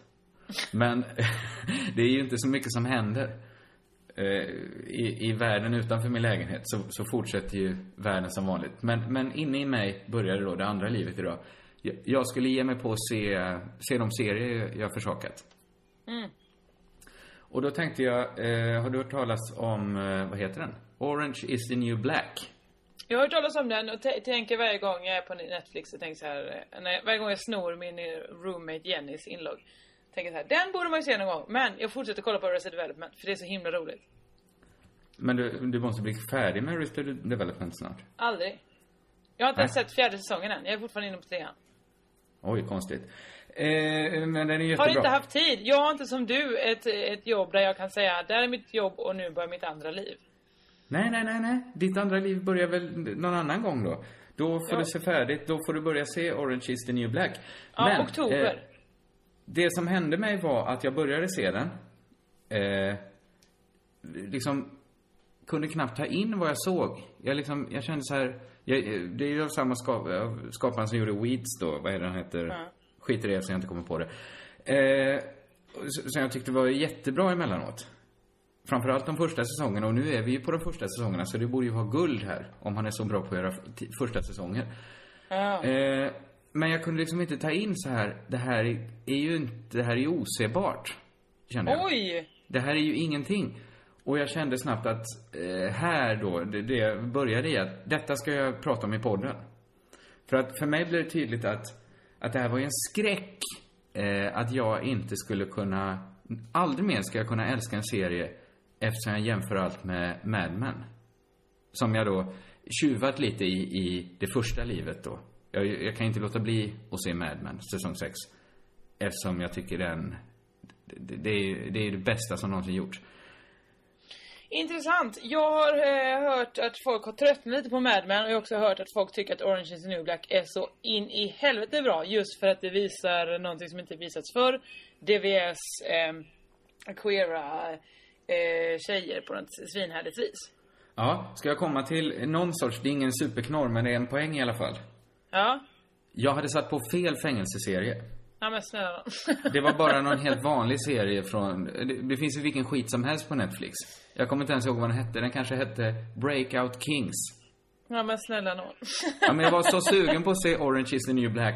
Så att jag såg inte ens att dels att den bara handlar om jag tänkte någon gång att så här, skulle det inte handla om så här snygga flator och här är bara massa snubbar som har olika problem och äter värktabletter. Men det var liksom inte förrän jag skulle se avsnitt 2 då, för jag kände så här, nej men jag måste varit orättvis på något sätt. Så här dåligt kan det inte vara. Då såg jag att den hette ju Breakout Kings. Det hade ju också, det hade ju vignetten hade ju också stått Breakout Kings. Men jag kopplar inte det helt enkelt. Så det var ju stor glädje då. Du är på riktigt som en morfar som sitter vid internet. Som helt plötsligt har fått all möjlighet att göra vad som helst på en dator. Och du bara, ja men då tar jag den här serien. Den har så mycket gott om. Ja men du måste ju förstå min glädje då. När jag kunde sätta på. Dels att jag har så mycket tid nu. För först fick jag ju panik att herregud, la jag 52 minuter på, eller vad det kan ha varit, på något som var dåligt. När jag tidigare haft så lite tid. Och så kände jag, nej men nu är det ju det andra livet. Då bara startade jag upp första avsnittet av den här Orange is the New Black som jag så gärna vill se. Och jag tyckte den var ganska bra då. Ja, det var ju inget speciellt alls. För normalt kan ju du få sån där tidspanik då. Att nu har du ägnat de här 52 minuterna. Nu måste jag straffa mig själv genom att jobba. Starta upp en ny bok. Skriva en ny fars under natten. Ja men det hade nog varit det normala. Men nu bara kände jag så här, jag ville så himla gärna se den. Men vadå, vad menar du att folk har sagt att... Nu har jag bara sett ett avsnitt då. Jag hade kunnat se två. Men det blev ju bara ett. Men det var ju den vanliga... gestaltningen av flator. Hör du att de gillar att ligga med varandra. Ja, att de är skitsnygga och att man kände att det här är för att kåta upp mig. Ja, ja. Alltså, det har jag en känsla av att lesbiska inte är så förtjusta i den gestaltningen av lesbianism. Eller? Vet du vad jag tror att kvinnor överlag kan tycka att det känns lite tråkigt. Att varför ska det alltid vara svinsnygga människor och tjejer på scen, jag vill säga. Ja, men det måste ju vara extremt... Det måste ju vara väldigt långt ifrån flatornas intresse om den lesbiska estetiken ska vara två heterosexuella kvinnor som använder det för att kåta upp heterosexuella män. Men är det inte att det använder det att kåta upp homosexuella tjejer? Det kändes... Ja, det vet du väl. Ni har ju exakt samma intressesfär. Ni gillar tjejer. Ja, men ibland när jag ser mina... Nu låter det som att jag är supermånga lesbiska vänner. Men det är inte alltid vår estetik går hand i hand. Nej. Jo, vad fan, du går också klädd i skjorta. Ja, men inte alla tjejer som jag träffar. Eller, nej. Ser du någon skillnad? Eller det kanske inte... man kan inte generalisera så mycket. Man kan inte ta hela mitt spektra och jämföra med alla... flatorspektra såklart. Men vadå, det är klart att det finns vissa skillnader inom subkulturer. Ja, det är klart det finns. Vad är det här för podd vi har pratat? Hur har vi kommit hit? Diskuterar vi huruvida det finns skillnader inom subkulturer? Det är klart det finns det. Sluta! Nej, men vadå, menar du på att alla homosexuella mäns estetik, det är alla heterosexuella kvinnors? Det kan du inte mena. Nej. Bara för att det är män som gillar andra män. Eller det är klart jag inte menar. Men jag menar att det är ganska så brett att just att heterosexuella killar kan gilla snygga tjejer. Det menar jag också att homosexuella tjejer kan göra. Absolut, men man kan väl vara snygg på olika sätt. Det kan väl finnas en normat. Fan, jag vet inte, det här blir någon sorts genusvetenskap A här. Om vi ska fortsätta. Men vi är inte alls med varandra här. Att det finns ett heterosexuellt sätt att skildra lesbianism. Lesbianism, det låter som något gammalt 1800-talsord. Nu känns allt fel här. Kvinnlig homosexualitet. Ja. Det finns ett heterosexuellt sätt att skildra det på. Absolut. Ja. Och det tycker du bara är samma då? Och det tycker jag var... Ja, men det var ungefär det som jag såg i avsnitt 1. Och jag har inte sett mer av den här serien Orange is the New Black. Nu kommer jag inte säga det namnet mer. Nej, det var allt jag hade där. Jag tyckte det var en typisk halvbra serie. En tvåa. Jag förstår. Då så. Jag kommer se första säsongen. Ja, fortsätt. Vad bra. Jag skulle säga så här att jag är lite grann på samma spår som du. Att jag kanske inte har jättemycket nya spaningar, utan det blir ju det jag upplever får jag gräva lite ur liksom. Absolut. Så till exempel så är det mycket hotellspaningar som jag kommer med. Ja. Jag bor ju kanske... Just nu bor jag nog 60% av min tid på olika hotell eller i andras hem. Mer än vad jag gör i mitt eget. I mitt hem är jag kanske 40% i. Men det innebär ju att till exempel man börjar tänka så mycket på handdukar. Folk håller på mycket med handdukar på hotell. Ja. Framförallt är det mycket sånt där häng gärna upp handduken igen för vi tänker på miljön. Just det, att man inte måste tvätta handduken varje gång. Nej.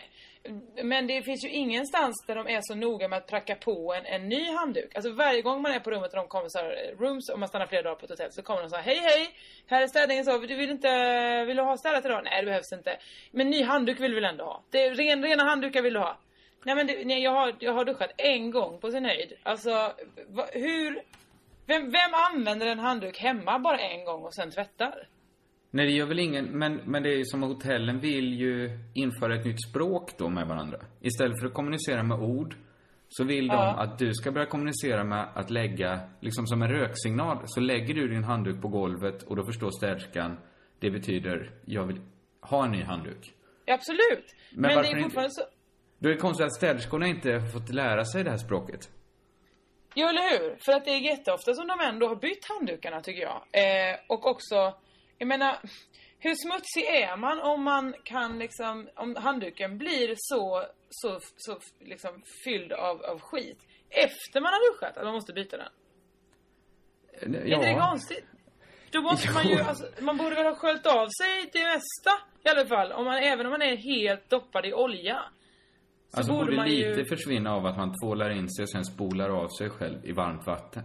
Visst borde det, och inte vara så att man, när man väl torkar sig efter duschen, att handduken blir så smutsig efter en dusch att jag måste slänga den, antingen slänga den på golvet och få en ny, eller att städerskan kommer. Det är klart du ska ha en ren handduk, du som är så smutsig. Det som gör den absolut smutsigaste är ju att ligga på ett toalettgolv då, som i och för sig inte är särskilt smutsigt eftersom det poleras varje dag. Exakt. Men handduken måste ju vara det plagg, det är det man tvättar som behöver tvättas absolut minst ofta. Eller hur? För man borde ju vara så extremt osmutsig när man tar sig med den, eller? Det är ju den smuts då, eventuellt svett då, som hinner uppstå mellan att man stänger av vattnet, sträcker sig efter handduken och torkar sig. Eller man har ett så här helt fruktansvärt vidrigt otvättat badrumsgolv. Så det på så sätt man tvättar sitt badrumsgolv är genom att gå med blöta fötter på, sen ta en ren handduk och torka av den. Torka smutsen. Sin fot då. Först torka foten och sen gnida ut smutsen över hela kroppen och sen torka av den.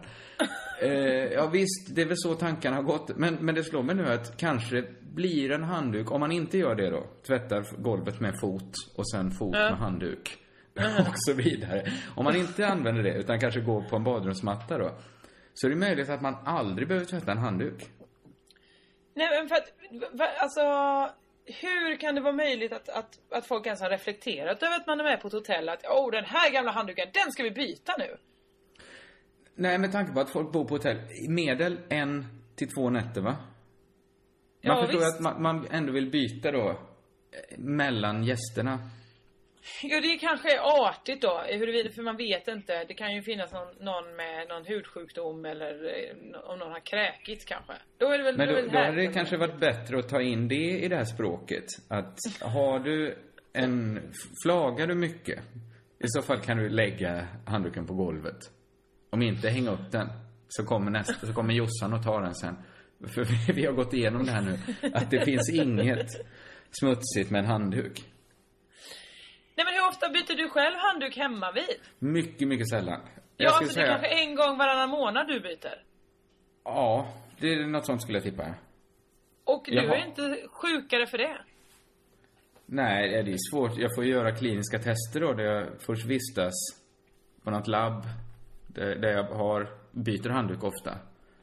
Och sen får jag gå in på ett hotell kan du vistas på? Ja, en kontrollerad miljö. Och sen får jag vara på samma hotellrum då.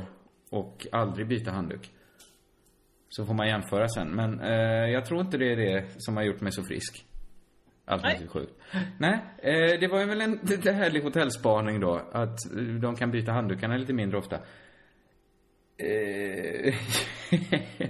Jag vet inte. Ja, de här Nej, men du la upp det som att hotellspaningar, att det skulle komma en hel serie hotellspaningar. Jaha, nej det har jag inte. Jag har den. Det är helt okej. För jag har förberett något som kanske skulle göra dig glad, tänkte jag. Jaså? Ja, men jag känner att jag har inte liksom kanske bidragit till din del av podden så mycket. Alltså, idag eller överlag? Nej, men över den senaste tiden kanske jag har försökt liksom göra något annat än vad kanske du vill att podden ska vara. Så jag tänkte, ut en punkt här som jag kände att den hade lite Josefin Johansson över sig. Ja. Jag tycker också det är ganska bra grejer här. Men du kommer redan höra på titeln att det här är right up your alley. Okej. Okay. Saker som inte borde ha ett smeknamn. Där är jag hemma. Du behöver inte säga mig nu. Nej, men lämna den punkten där. Hade vi suttit på en humorredaktion så hade du hade krävt att skriva den här. Ja, vi hade skrivit den tillsammans. Och nu ska vi istället prata om den tillsammans. Ja, det skulle bli kul för mig. Det finns vissa ord i svenskan som har smeknamn. Det stör mig lite för jag misstänker att det säger någonting om oss att vi har gett de här orden smeknamn. Ja. Ska vi bara börja kanske änden så här varför man ger någonting ett smeknamn? Ja, gärna. Jag antar att det är för att man antingen är det för man använder det så ofta så att man vill ha en förkortning liksom. Visst. Eller att man vill antyda något sorts släktskap till det här. Att man står lite närmare. Som att jag kallar dig Jossan. Ja, jag förstår. Och så vidare. Eller är det också att man under risk får blanda ihop det med någonting annat. Om två saker heter samma så får det ena ett litet smeknamn. Så vet man vilket som är vilket. Alltså som när det var två i ens klass som hette samma. Att man hittade på något. Ja, till exempel. Men då skulle ju till exempel många ord heta lille någonting då. Hade du jättemånga i din klass som du kallade, om båda hette då kanske Bertil, så blev det många Lille Bertil. Bertil hette ju ingen, men mer vanliga namn för oss 80-talister då, som Mattias fanns ju ofta någon Lille Matte, Matte. Ja, jo, vi hade ju Fredrik och Lille Fredrik. Stormatte, Minimatte kanske kom upp någon ny då. Ja. Mellanmatte. Minimal matte. Mattias fick någon heta då. Ja, Mattias P. Mattias S. Och så vidare. Då är hela klassen Mattias P heter. För att han alltid hade P-kudde. Han har en gång sett en P-kudde. Så omotiverat stort skratt. Ja, men det kom från ingenstans det här. Jag hittade på det nu. Okej. Ja, men då förstår jag att du tyckte det var omotiverat. För som skämt var det ju sådär. Men som en anekdot i livet. Ja, då hade det varit kul, ja. Att du skulle haft en i din klass som en gång sett en p-kudde och därför kallades matte p. Ja, men så hade det väl kunnat vara också. Så var väl lågstadiet. Man hade väl ingen aning vad folk pågick med. Så var det... Vi hade ju killen som på riktigt kallades korven. För att han en gång såg ut lite som en korv. Ja, alltså, ingen ser ut som en korv. Inte precis som en korv ser ingen ut. Eller var det att han åt en korv kanske? Ja, det kan vara att han åt en korv en dag. Ja, då blev det korven. Jo, men alltså det där... Det är ju intressant i sig varför folk fick sina smeknamn. Vi hade ju någon som hette Fladde. För att han då skulle haft fladderöron. Och det hade ju hunnit sätta sig innan någon undersökte... Har Fladde fladderöron? Då kollar han upp det. Nej, han har mindre fladdriga öron än någon annan. Det fanns fler som hade var med. Det var storfladde fanns för att han hade fladdriga öron riktigt. Och lillfladde som verkligen inte hade fladdriga öron. Då har vi ungefär ringat in vad ett smeknamn är. Men framförallt vad det har för funktion då. Att särskilja saker, att förkorta saker... Och att då antyda någon sorts släktskap med det. Yeah. Och där får man ju säga då att gemensamt är att man får väl... Det är ju saker ord man använder ganska ofta då. Annars det behöver det inte vara, men man kan ju säga... Nej, det jag ska komma att... Det borde vara så att det var saker man använder ofta. Men vi bara testar då några som jag har. En miljon kallas mille. Just det. Det borde det inte. Det borde aldrig ha uppstått ett behov för så här folk i gemene man att tala om millar. Men du tänker nästan enbart i pengar här. Det finns ju andra saker som är flera millar som man använder. Berätta för mig. Flera millar byte till exempel. Du har ju gigabyte att jobba med där. Med olika byte där. Men att vissa byter det till millebyte. Ja, jag vet inte hur många byte en gigabyte är. Men om det skulle vara 1 miljon byte, då är väl det fantastiskt. 1 millibyte. Ja, så då har, vissa har millibytes på sin dator. Men det är inte så många saker vi har i miljoner. Det är vissa, ja, men invånare. Invånare. Alltså, Sverige har 9 millar bor i. Ja. 9 millar bor i Sverige. Det är väl ändå mest. Det är väl mest, men när det kommer till pengar. Det är inte så här, ja, jag bara säger att du ska inte förutsätta att alla använder miljoner i pengar. Nej, men då vill jag kontra med att det tror jag nästan vi kan förutsätta. Skulle du säga i en normal sädesuttömning så kommer millar av spermier. Millar ja. Åter millar. Ja, men använder inte millar. Man säger hur många spermier var det? Säg ja, det var 10 millar. Man säger vi mille, 10 mille säger man väl. Hur många bor i Sverige? 9 mille. 9 mille. Okej, jag tycker. Säger du så? Nej, jag säger absolut inte så. Jag tycker ändå att det är tveksamt om vi ska säga mille. Okej, vi behöver inte använda det. Jag tror ju så här, jag skulle slänga upp en amatörhypotes, att det beror på att vi vill ha ett mer bekvämt förhållande med miljoner. Alltså miljontals kronor. Att vi skulle väldigt gärna. Att någon sa, vad kostade den här bilen? Ja, den kostade 1 mille.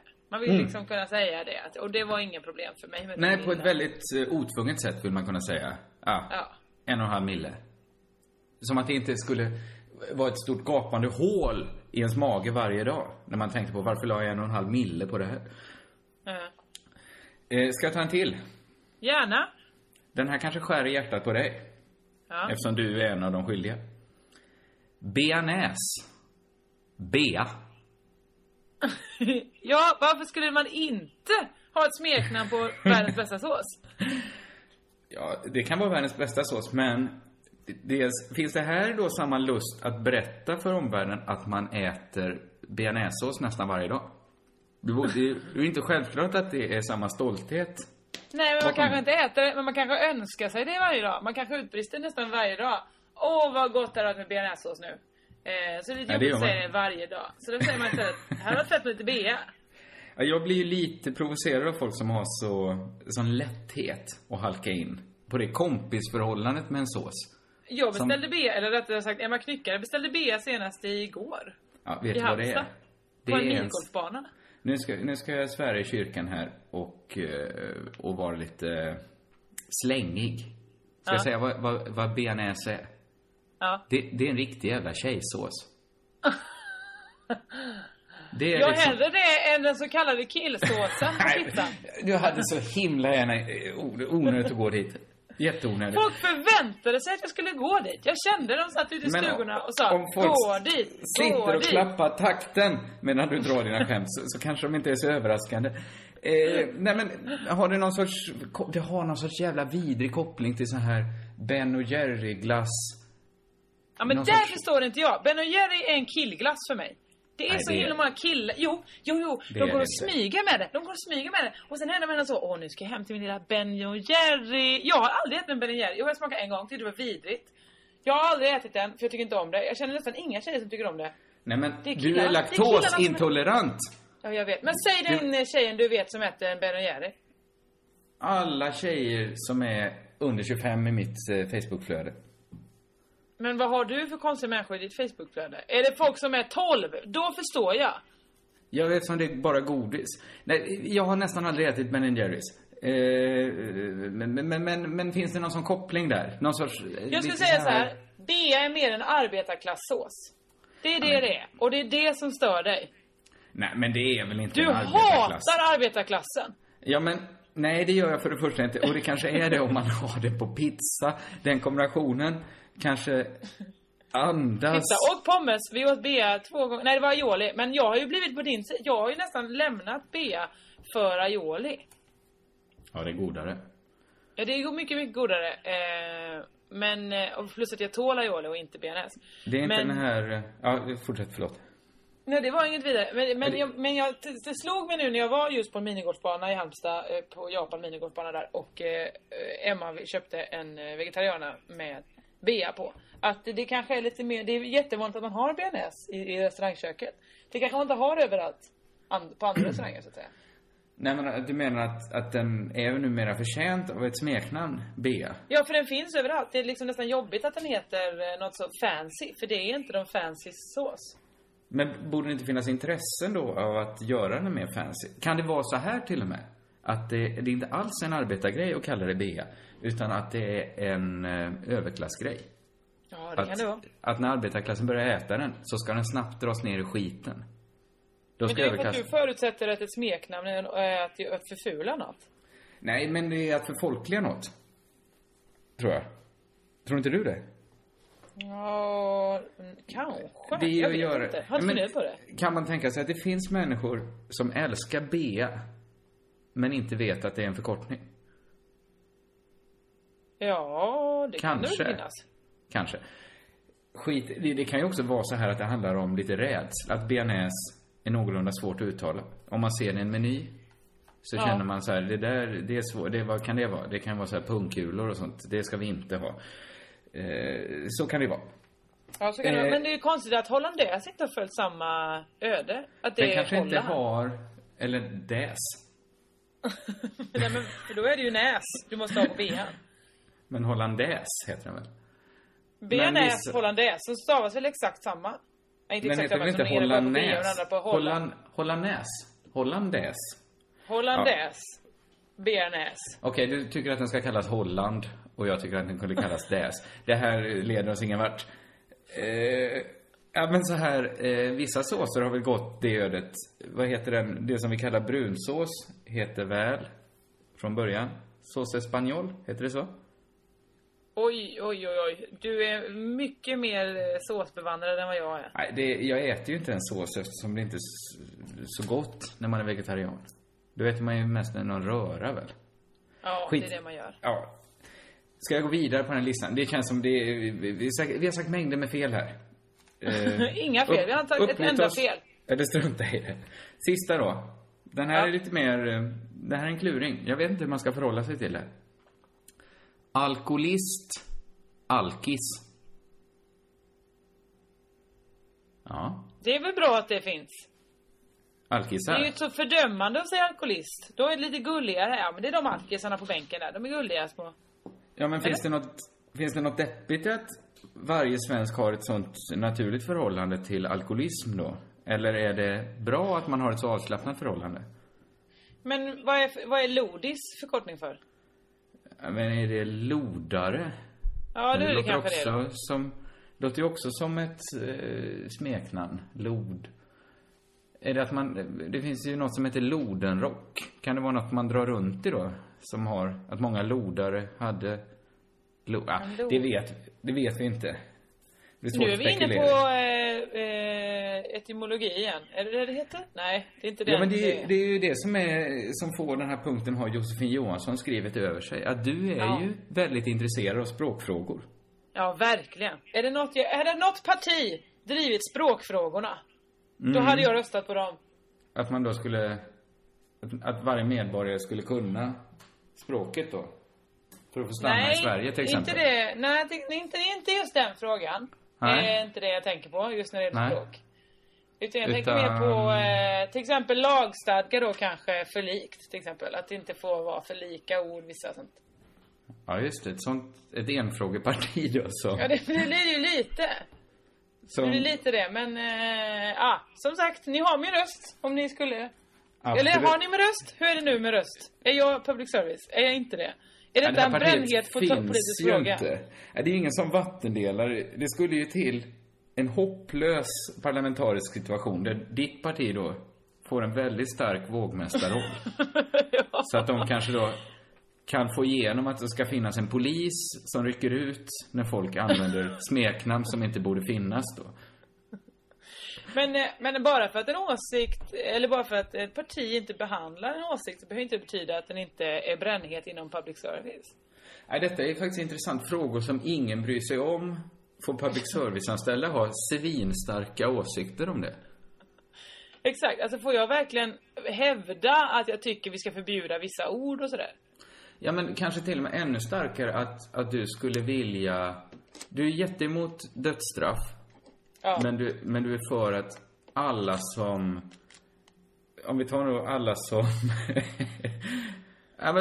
alla som samlar på frimärken måste... Får man skjuta på. Nu var inte det här något för ditt parti då. Men alltså det är en ganska stark åsikt. Jag förstår ditt exempel. Det finns ingen möjlighet att något parti någonsin skulle dra igenom den här frågan. Men nej, men får jag ändå hävda det jättesvinstarkt och skriva olika debattartiklar om det? Det är intressant. Det känns ju inte ens som en politisk fråga. Eftersom ingen politiker... Det blir nästan en filosofisk fråga det här. Att är det en politisk fråga om ingen politiker hör dig framföra den? Ja, det är omöjligt för mig att veta. Men någon kommer säkert kunna svara på det här. För vi har så intelligenta lyssnare nämligen. Och det var inget gäsk. Det var mer bara att jag lär mig alltid väldigt mycket av våra lyssnare. Visst gör vi det. Men det är intressant att man inte ens har tänkt på den frågan. Vad är en politisk fråga? Det känns ju grundläggande för demokratin. Men varken du eller jag har ju något bra svar på det här. Men är det inte när det engagerar fler än en? Nej, det kan det inte vara heller.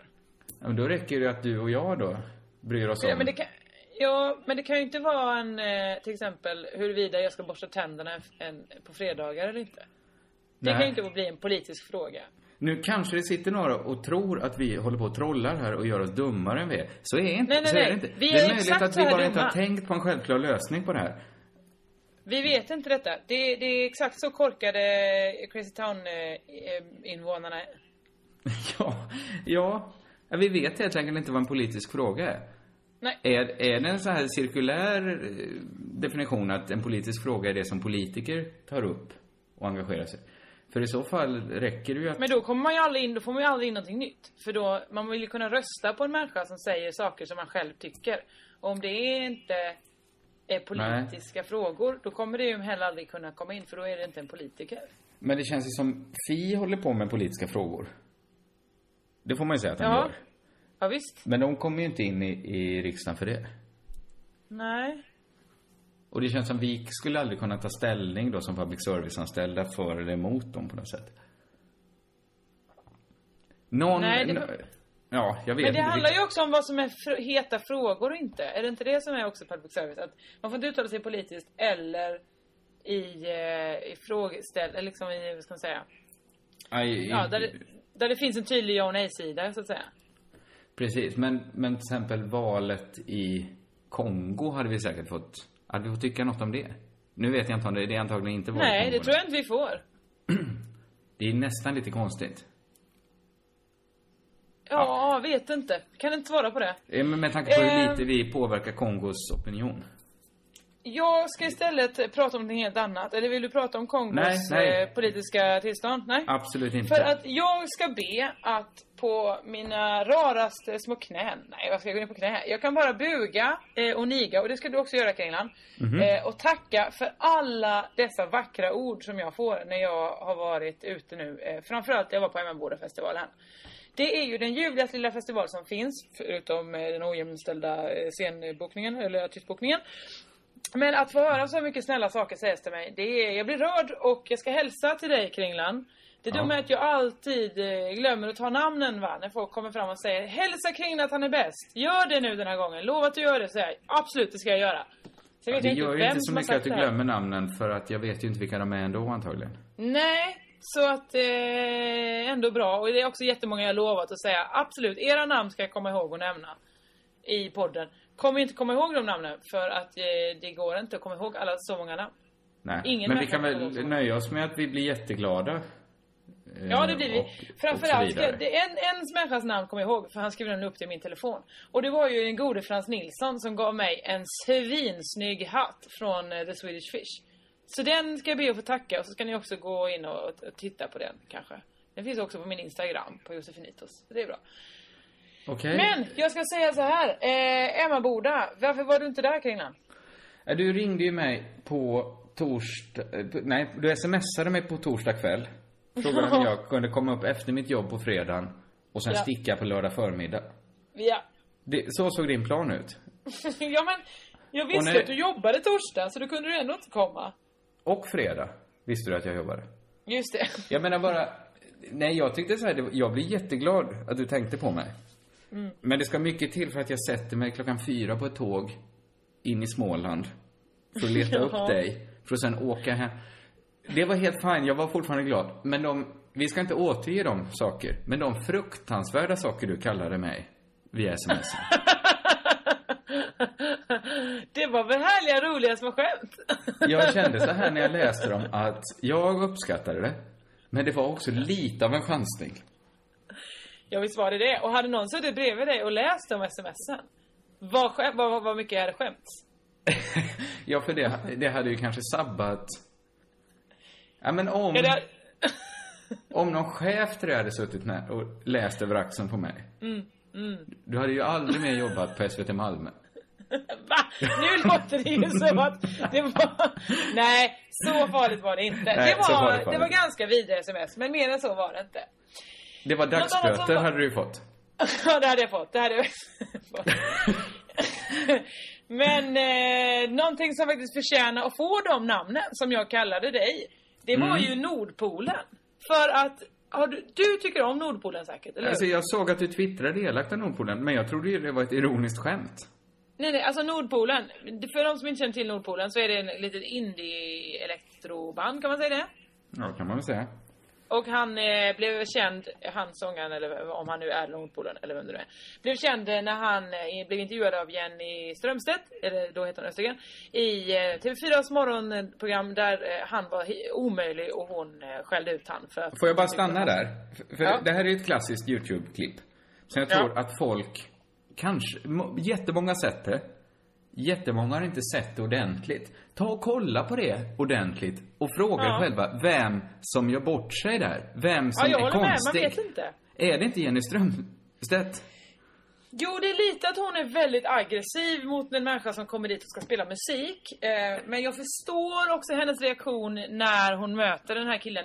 Hon har jobbat i tid på morgonen, hon är lite trött. Och så kommer han och gör det jättesvårt för henne. Absolut, men det är inte självklart. Jag tror till och med klippet heter så här: Nordpolen är ett CP i Nyhetsmorgon. Det är inte så självklart, är det inte, att det är han som är fel. Nej, jag håller med. Jag vet inte vad jag ska säga med det. Nej, men vad jag ska säga var att för där i alla fall hade rådet liksom lite känt att Nordpolen kan inte riktigt, han kunde inte prata, han kunde liksom inte riktigt framföra ord, tyckte man väl lite grann där. Nej. Och han låter sin konst tala för sig. Exakt. Då skulle jag säga så här. Visst, han har svårt för att prata. Han har extra svårt för att sjunga tydligen också. För fy fan vad det var falskt. Ja, men den här spaningen får du inte ens ha. Får jag inte det? Nej, men att folk inte sjunger superrent alltid. Nej. Obs. Det var inte att det var superrent. Det var att jag satt där och lyssnade de första 2-3 låtarna. Lät helt okej. Sen började det bli lite värre. Till slut så var det, alltså, det gjorde liksom ont i huvudet. För det var så... Ja, det var kanske dåligt ljud. Han hörde sig själv dåligt kanske. Men det blev värre och värre. Så jag var tvungen att gå därifrån. Och det var enda konserten som spelade just då. Och jag gillar musik. Men jag kunde ändå inte ta in det. För att det var för jobbigt. Men det här, jag har ju också sett Nordpolen i somras. Och för mig, jag märkte vilken vattendelare det var då. Vissa tyckte att det var fruktansvärt dåligt. Och i samma gäng var väl de som tyckte att det var så dåligt så det fick någon sorts ironisk knorr liksom allt. Att det var det här så dåligt så det blir bra. Men jag upplevde ju att det var en fantastisk... Hade han sin dansare med sig? Ja. Den här, vad kan han ha varit ifrån? Någon sorts arabisk eller medelhavsman. Lite äldre. Ja. Tyvärr hjälpte inte det alls när det dånade ut de här tonerna som skar i hjärtat. Ja, men jag önskar att jag hade att kunna titta på det och njuta mer av det. För jag tyckte det var härligt just att han hade en dansare och att det hände någonting och sådär. Men jag kunde inte stanna kvar. Ja, där är vi olika. Det är möjligt också att han sjöng mer falskt på din konsert än på min konsert. Men det var också så att han är plötsligt efter kanske 4 låtar säger: nej hörni, jag måste gå och ta en liten paus på kanske 1,5 minut. Så gick han av scenen. Så stod alla och tittade och tänkte: okej, det är paus i konserten. Absolut. Men sen kom tillbaka igen och fortsatte spela lite. Men det var liksom inte, kommenterat att förlåt, jag skulle hämta den här roliga masken. Eller jag började svimma hörni. Det var bara, jag går ut en stund. Men tillbaka igen. Var det helt tyst då? Ja, ingenting hände på scen alls. Oj. Men var det inte en liten del av det som tänkte var intressant? Det har jag inte sett för. Jo, och sen så tänkte jag, kul, ett litet konstprojekt. Sen så insåg jag, nej men det här var inte alls med någon konsttanke. Det här var ju bara att han typ, jag vet inte, man kanske vill gå och hämta en öl eller kissa eller något. Ja. Ja, nej, det är svårt för mig att kommentera när jag inte var där. Vad tråkigt att du inte gillar Nordpolen, men jag tycker så mycket om Nordpolen. Ja, då hade vi kunnat ses och spela mina Nordpolen-skivor. Ja, det hade vi verkligen. Men allting hjälptes ju upp av min hamstertripp nu i helgen. Där Nordpolen uppträdde och sjöng som Josef Björling? Nej, utan där jag och Emma Knyckare åkte till rotundan och stod uppade. Och hela min familj satt längst fram och Emma kunde inte hålla sig utan drog allt sitt snuskigaste material. Även mina brorsbarn var med. Det är ju ingen som bara slinker ur en. Ja, nu blev det så. Så att Emma sa mycket, mycket. Det började nästan med och 3 ord in var fitta.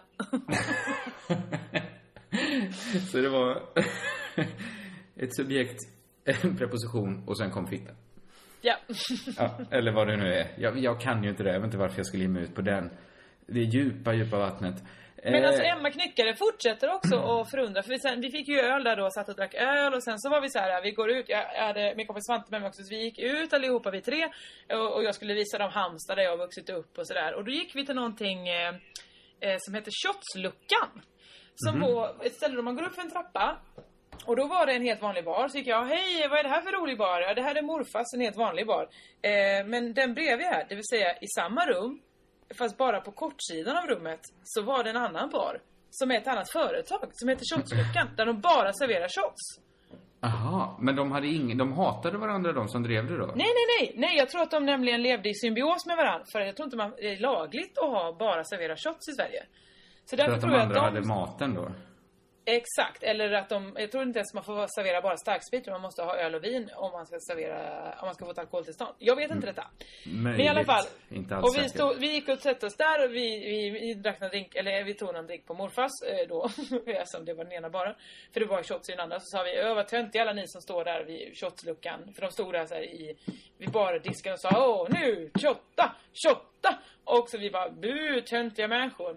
Och sen kom det ju några snälla människor och bara, hej, vi tycker om er. Nu ska ni få dricka shottar. Vi bara, okej. Gick och ställde oss i baren där. Då skulle jag få dricka en shot som hette kondom. Den serverades i, vad tror du? Inte i en kondom. Jag hoppas inte i en kondom. I en kondom? Nej, men... Jag hade sinnesnärvaro nog att säga, nej men, är det laktos i den där? Ja, det tål inte jag. Då kastade han den kondomen och sa, vad vill du ha istället? Men alltså, var det laktos på det sättet då att den skulle... har en mjölkaktig färg som var i. Ja. Men vad var det här för vad var det här för människor? Det var Halmstads grödda, antar jag. Och då istället fick jag en som heter vakuum, det vill säga han tände eld på ett glas, stoppade ner det i en spritbad. Jag fick dricka spriten med ett sugrör och sen sa han, andas in det här som var i glaset. Och då var det alkoholångorna som var så starka så det brände hål i näshåren. Och då tänker du så här, kul, då gick ni därifrån sen när ni hade blivit druckit om shotsen. Ja, för att du hade först blivit sexuellt trakasserad och sen uppeldad. Så då måste du ha gått därifrån. Det finns ingen möjlighet att du drack en tredje shot i det här gänget. Nej, för då var det ju så här, då kom det fram någon annan till Emma Knyckare och sa, hej, jag tycker om dig, jag fyller år idag, kan inte jag få din autograf? Då säger Emma Knyckare, nej för tusan, du ska inte ha en autograf, du ska ha 4 body shots. Och jag säger så här, Emma, du gör inte det här. Och så går jag på toaletten. När jag kommer tillbaka, vad tror du händer då? Nej, jag hoppas ju inte det. Då ligger Emma Knyckare på bardisken med kjolen uppdragen och har en shot i naven och en sträng grädde på låret. Varav en 21-årig kille dricker i sig den här shotten med grädde. 4 stycken bjussar hon på. Hon betalar hans shots. Vad tycker... Nej men, Jossan, du hänger ju ut Emma Knyckare här. Vi har pratat om det i morgonpasset redan i morse. Hon har inga problem med att nämna det här. Det är ju den totala... Jag måste välja att spela kortet att det här tycker jag är härligt. För man kan, det finns två vägar att gå här. Det finns något härligt i det skamlösa och det livsbejakande såklart. Jag tror inte jag hade gjort det. Man vet inte. Det är därför jag älskar att umgås med knyckare. Att det är inget genant att göra någonting sånt här. Nej, absolut inte. I det här, de här durtonerna skulle jag gärna avsluta podden. Men, ja, men innan vi gör det får jag bara... På samma sätt som du berättade om att många kommit fram och tyckt att vår podd är bra, ska jag bara berätta att det har inte strömmat in, men det har kommit in en del nickar och jakanden om det jag tog upp om andor senast. Rena exempel som att andan Lasse Kronér, att han valsar runt i många poddar just nu. Det verkar finnas en Lasse Kronér-anda som svävar över oss. Det var jag som startade den då. Ja, eller så var du bara väldigt känslig för andan. För han har kommit upp av olika skäl. Han kom upp i vår podd först för att du var på hans inspelning. Någon annan har tagit upp hans sommarprat och så vidare. Vi har ju också tagit upp sommarpratet. Men det verkar finnas... Du var kanske den som först då var känslig för den här Lasse Kronér-andan. Ja, eller så var det bara att jag tyckte om Lasse Kronér. Ja, men varför gjorde du det? Det kom ju en väldigt stark anda, får du tänka. Nej, jag träffade honom på en inspelning. Ja, men ja. Men du träffar väl massor av människor. Du kanske just var mottaglig för hans trevlighet. Skit i det här. Andra har kopplat det till det hegelianska begreppet världsande. Så det finns också en idéhistoria. Och jag själv kom att tänka på Max Weber precis innan vi slutade förra podden. Som knöt hela kapitalismens anda till protestantismens etik. Var bara... Ett tillfälle för dig att vara en besserwisser. Att du jag vill bara, tänkte på det förra gången. Jag tyckte bara att du behandlade den lite väl styvmoderligt. Än idag. Jag tycker fortfarande det låter som en svinkonstig grej. Ja, lite kanske. Men då tror du på allt? Men var det Hegel eller Heidegger? Hegel. Jag vet inte allt som Hegel, vad alla dumheter han kläckt ur sig. Säkert hur många som helst, säkert fler än Emma Knyckare gör på en vanlig utekväll i Halmstad. Skulle man skicka ut Emma Knyckare och Hegel skulle de säkert göra ungefär samma grejer. Man kan inte lita på någon. I de durtonerna, ska vi ringa ut i dem? Ja, nu ringer vi ut. Ja, det var härligt att prata med dig, Jossan. Detsamma. Vi har väl inget att plugga för nu kanske. Jo, kanske vi ska plugga... Jo, jag leder ju för fan Pride slagerkväll på torsdag. Kom och kolla på den. Det blir jag och en massa slagermänniskor. Detta är alltså i Stockholm? Det är i Stockholm under Prideveckan. Vad gör jag mera? Säkert svinmycket skojigt. Kom och kolla på det. Ja, jag fortsätter det andra livet då i tysthet. Ja. Kolla på fel serien till. Var det kvinnofängelset nästa gång eller? vi bara håller där, va? och säger körka lugnt. Det var riktigt. Det är på telefon. På telefon ska man sätta den.